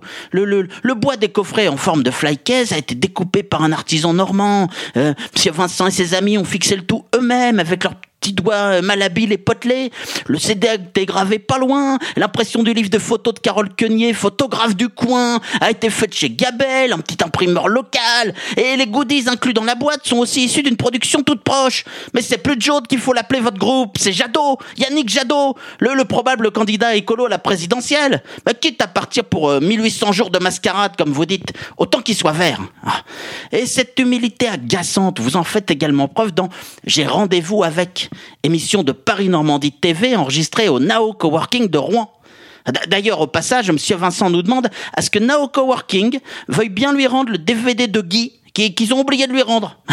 oh, la, la classe tout au long de l'entretien, hein. même quand l'intervieweur vous compare fort, adroitement, ma foi, un célèbre chanteur. Alors, est-ce que euh, Vincent Blanchard, est-ce que vous, finalement, vous auriez un peu quelque chose de Bertrand Cantat? Alors, je fais très attention quand je dis ça. Je fais très attention quand je dis ça.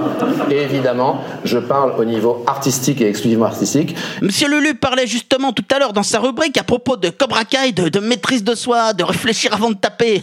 Bah, on est en plein dans le thème. hein. Alors, le journaliste a raison. hein. Il faut savoir séparer l'homme de l'artiste. Euh, con- concept qu'ont d'ailleurs développé pour la première fois les policiers lituaniens qui ont justement séparé l'homme, euh, de l'artiste, Marie Trintignant. Mais un peu trop tard, malheureusement.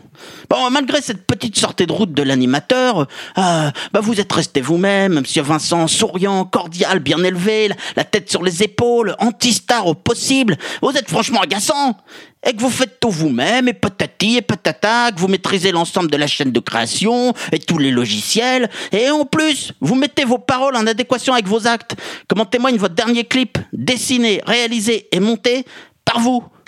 Bon, en revanche, pour le refrain, vous auriez mieux fait de l'écrire vous-même. Hein. Mauvaise idée que de le déléguer à notre monsieur Marius. Résultat, il y a trop de gens qui sachent. C'est le titre. Oui, je suis méchant. Et c'est loin ce que je fais le mieux, comme dirait Jaude. Ah, une belle émission, hein, j'ai rendez-vous avec. Oh, bonne idée que de faire un parallèle entre démarche artistique et entrepreneuriale. Hein.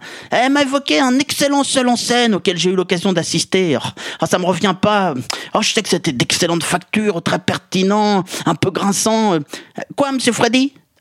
Ben, oui, c'est ça, le one-man show de Monsieur Arnaud, marketing du rire. Oh, vivement la fin du Covid, hein, qui, puisse le jouer chez vous, Monsieur Vincent. Et, si vous êtes gentil, son manager, Monsieur Freddy, conviera Jaude à jouer en première partie. bon, en tout cas, l'aventure Guy vous aura mené sacrément loin, hein, jusqu'à Bercy, en, en première partie de M pour accompagner Guy Jamet lui-même sur scène. Bon, autant vous dire que ce concert, on n'en a surtout jamais parlé à Monsieur Marius, qui sortait à peine de convalescence suite à sa tendinite du bulbe rachidien après avoir vu Guy. Euh, trop compliqué, hein, parce que là, c'était même plus sur écran, mais dans la réalité. Bah, ça aurait dépassé son entendement. Et vous avez même fait les Folies Bergères, en première partie d'Alex Lutz. Monsieur Freddy aussi, il a ses folies bergères, comme il dit souvent depuis qu'il est installé dans la campagne normande. Un folie bergère, c'est comme ça qu'il a défendu son irrépressible penchant zoophile devant le juge, alors qu'un agriculteur lui reprochait d'avoir abusé de plusieurs de ses moutons. Bah, euh, J'ai justement pu, à, l'occasion d'un reportage consacré à ses représentations dans ce lieu mythique, découvrir une pratique que je connaissais pas. Vous passez, je cite, Monsieur Vincent, les, les dernières minutes avant d'entrer en scène à bien vous déverrouiller les poignets. Hum, C'est vraiment troublant parce que j'ai vu une vidéo de Vincent Blanc Hard et il fait pareil. Ah, quelle coïncidence, hein en, tout cas, ça donne un nouvel éclairage sur Monsieur Lulu.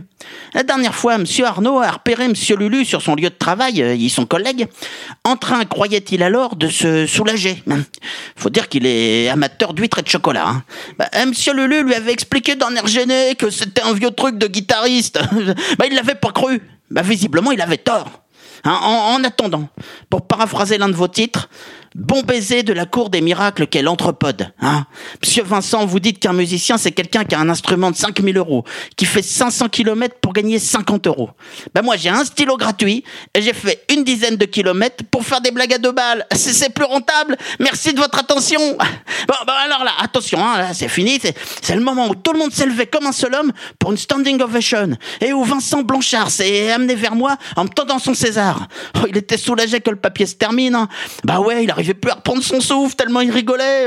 Euh, Jean-Robert, je peux t'appeler JR. Hein. J'ai adoré ton papier, ta chronique. hein. Autant celle de Lulu sur Cobra Kai m'a profondément emmerdé. Autant la tienne, je l'ai kiffé. Je veux te donner mon César. Tu le mérites pour ta chronique. Euh, je prends des pincettes. Je veux pas le vexer. Bah non, monsieur Vincent, vous me gênez. Il est à vous César. Vous le méritez quand même un peu plus que moi. Vous, avez fait une belle musique de film quand même. Ah ouais, mais tu sais, euh, par rapport à ta chronique, ma musique c'est rien quoi. Mais même monsieur Vincent, il y en a assez de cette tatanée humilité. Comportez-vous enfin rocker que vous êtes. Pensez à Bertrand Cantat. Soyez fiers de vous. Ah, pour le César, ça me touche, mais je peux pas le prendre. Bon, j'ai fini par le convaincre de garder le César, mais j'ai bien vu que pour lui c'était un déchirement. Ben voilà, monsieur Nico, hein, c'était un peu particulier. Il y aura pas d'enregistrement de tout ça et tout le monde me croira pas, mais bon, j'ai quand même des photos qui prouvent que Vincent Blanchard a rigolé. Bon, bah, je vous laisse revenir à vos moutons, comme dit monsieur Freddy. Bon courage pour la suite et le montage des coups de cœur. Mais en- entre nous, monsieur Nico, t'aurais quand même pas qu'entre potes, c'est vachement mieux quand on est que tous les deux. Merci Arnaud. On a beau avoir un petit problème technique, on va quand même pas se priver de notre petite page de pub pour vous inciter à nous soutenir via le Tipeee. Alors, t'as pas donné un Tipeee? Tu sais que c'est pas bien T'es au courant de ça, tu le savais. Mais à chaque fois, chaque fois, faut que tu fasses le plus malin. Que tu donnes à des actions de merde. Mais tu donnes pas un Tipeee, hein Tu sais ce qui peut t'arriver si tu donnes pas un Tipeee Hein? Tu peux écouter la compagnie créole.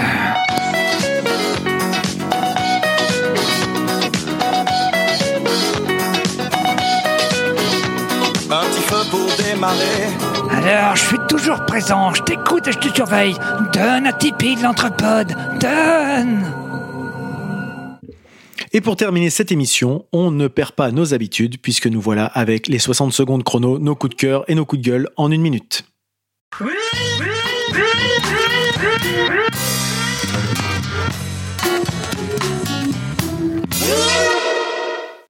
Ludo, c'est à toi. Alors, euh, eh bien pour moi, pour cette émission, ce sera un livre, en fait plus exactement une trilogie, un space opéra, Les Guerriers du Silence de, Pierre Bordage. Alors, le- le- Les Guerriers du Silence, c'est quoi? Donc, je disais, c'est déjà trois romans. Euh, Les Guerriers du Silence, Terra Mater et La Citadelle Hipponéros. C'est un livre qui est sorti en 1994, euh, donc qui est déjà ancien, qui a reçu toute une, palanquée de prix à l'époque, euh, que j'ai mis, bah, qu'on m'a offert en 2000 et que j'ai mis tout simplement 20 ans à lire. Mais alors, quand je m'y suis collé au moment du confinement, parce qu'il fallait attaquer les 1600 pages quand même, un peu plus de 1600 pages, eh bien, j'ai littéralement été embarqué par, euh, par cette aventure, par cet univers. C'est vraiment un, donc, comme je disais, un space opéra, un livre-univers qui se place à côté des plus grands. Euh, pour moi, on est vraiment largement au niveau d'une, voire même au-delà de mon point de vue. Euh, c'est riche, c'est foisonnant, c'est c'est épique, c'est mystique, c'est parfois très cruel, parfois très trash. C'est juste passionnant. Je ne peux que vous recommander la lecture des Guerriers du Silence. Christelle, à ton tour, c'est parti. Aujourd'hui, mon coup de cœur va à l'épisode Tout sur la bite de l'excellent podcast Les couilles sur la table chez Binge Audio de la non moins excellente Victoire Toyon. Un jeudi sur deux, Victoire parle en profondeur d'un aspect des masculinités contemporaines avec une ou un invité. Parce que comme le disait Simone à sa façon, on ne naît pas homme, on le devient. Et donc dans cet épisode du 25 juin 2020, elle reçoit le docteur Marc Galliano, andrologue, urologue et chirurgien de la prostate qui a écrit notamment Mon sexe et moi, manuel pour comprendre et réparer son pénis. On y entend donc parler anatomie du pénis, des testicules et de la prostate, d'érection, de miction, mais aussi de tous les problèmes que peuvent rencontrer les hommes durant leur vie, sexuelle ou pas d'ailleurs. Un épisode hyper intéressant que je conseille à tous, jeunes et moins jeunes, car il est fou de se rendre compte que si les femmes ont une habitude d'aller parler de leur chatte à un médecin au moins une fois par an, mesdames, les hommes, eux, n'ont pour la plupart rencontré de médecins de leur bite que lorsque celle-ci devenait une source d'inquiétude. Vincent, tu as une minute pour nous raconter tout ce qui t'intéresse. Alors le premier coup de cœur, c'est un groupe qui s'appelle les, Lemon Twigs. Euh, c'est pas tout nouveau, tout nouveau, même si je crois que ça date de 2016, le premier album. J'ai découvert un petit peu tardivement euh, à la sortie de leur troisième album là. Euh, ce groupe, c'est deux frangins, deux Américains euh, qui sont tout jeunes. Je crois que le premier album, ils l'ont fait quand ils avaient euh, euh, 17 et 19 ans, et là, ils doivent, ils doivent en être à 22, 23 ou 22, 24. Euh, Et euh, voilà, c'est assez fabuleux. Ces deux petits génies euh, ils, qui ont réussi à digérer euh, euh, Bowie, les Beatles, euh, un peu de punk, euh, mais vraiment de la pop ciselée. C'est très très très bien écrit. Et c'est assez impressionnant de voir deux gamins comme ça qui, qui arrivent à avoir une écriture aussi, aussi riche et aussi... évoluer en fait euh, voilà. Et du coup euh, ils font tout eux-mêmes les enregistrements les mixages mastering la pochette euh, euh, voilà. The Lemon Twigs j'écoute ça un petit peu en boucle en ce moment euh, c'est frais ça fait du bien euh, dans le contexte où on est. En plus ça fait vraiment du bien. Voilà. Et puis le deuxième coup de cœur va rapidement au, au du cœur qui, qui est une espèce de suite logique des restos du cœur. Je crois que c'est le maire Footbeat qui avait mis ça en place à Nantes il y a longtemps et c'est Sylvain Guérèche euh, qui l'entretient à Rouen. Euh, on devait faire ça euh, au départ le 28 novembre dans une salle à Orival avec pas mal de groupes et puis bah, évidemment avec les restrictions, avec tout ce qui se passe, ça se réduit de plus en plus donc ce ne sera plus un concert en public mais un- une captation qui sera diffusée sur la chaîne normande le 28 novembre. Le 28 novembre sur la chaîne normande avec euh, The Others et puis Dorshan. Donc on se réduit à trois groupes avec Joe. De, voilà, mais du coup on, on va le faire, on va le capter et puis ben euh, voilà, j'encourage et je félicite toute cette équipe de maintenir ce truc en en marche. Je crois qu'il y a 19 ou 20 points de collecte de jouets. et Je crois que ça avance plutôt pas mal. Vous pouvez retrouver tout ça sur euh, sur Facebook, sur l'événement de, de ce concert pour trouver tous les points de collecte pour euh, pour y amener des jouets. Voilà. Et, euh, et c'est une bonne chose. Freddy, nous t'écoutons. Covid-19, décapitation, pluie, couvre-feu, attentat, interdiction, amende, protocole, distanciation, individuel, masque, Trump, anxiogène, contrainte, solution hydroalcoolique, coronavirus, fièvre, séquelles, mouton, mort. Fête, sortir, soirée, amis, famille, concert, apéro, convivialité, embrasser, toucher, mélanger, baiser, proximité, rire, vivre ensemble, liberté, Charlie, spectacle, collectif, tolérance, santé, joie, vie. Arnaud, à ton tour. Donc j'avais prévu de vous parler de quelque chose de bien plus gai, mais l'assassinat de Samuel Paty est passé par là. Je vous invite donc à lire ou relire La lettre aux escrocs de l'islamophobie qui font le jeu des racistes. Ce texte d'une soixantaine de pages a été finalisé par Charb le 5 janvier 2015, deux jours avant l'attaque contre Charlie Hebdo dans laquelle il a perdu la vie.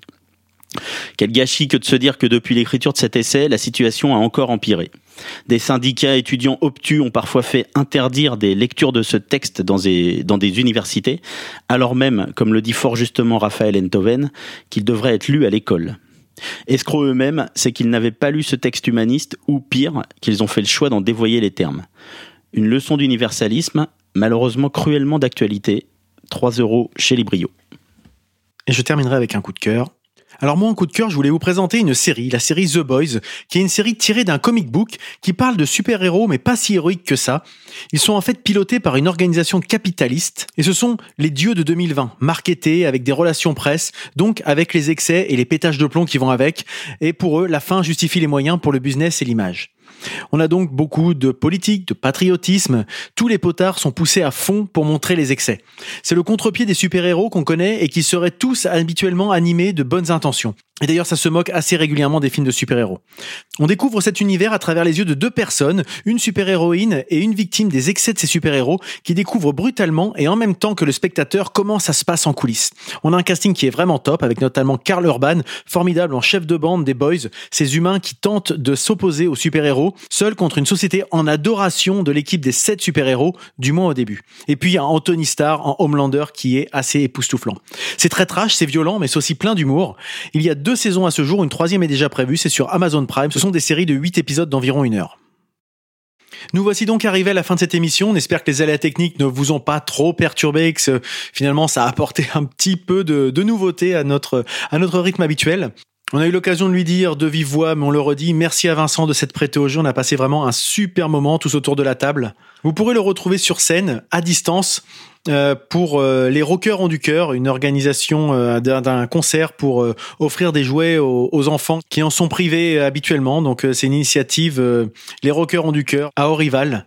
Et euh, on mettra les liens sur euh, sur le billet. Vous pourrez aller écouter ça et on relaiera ça via les réseaux sociaux. On espère donc que vous avez passé un bon moment en notre compagnie. N'hésitez pas à nous le faire savoir, ça fait toujours plaisir.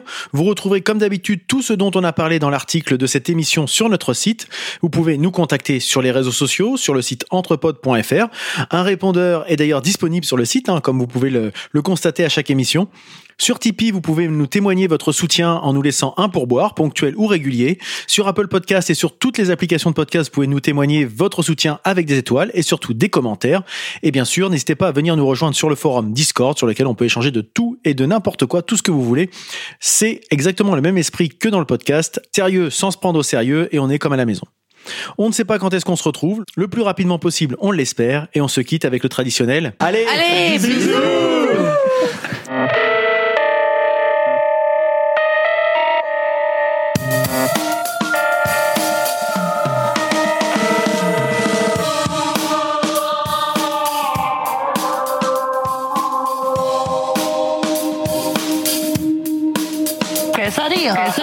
quesadilla, quesadilla, quesadilla, quesadilla, quesadilla, quesadilla, quesadilla, quesadilla, quesadilla, quesadilla, quesadilla.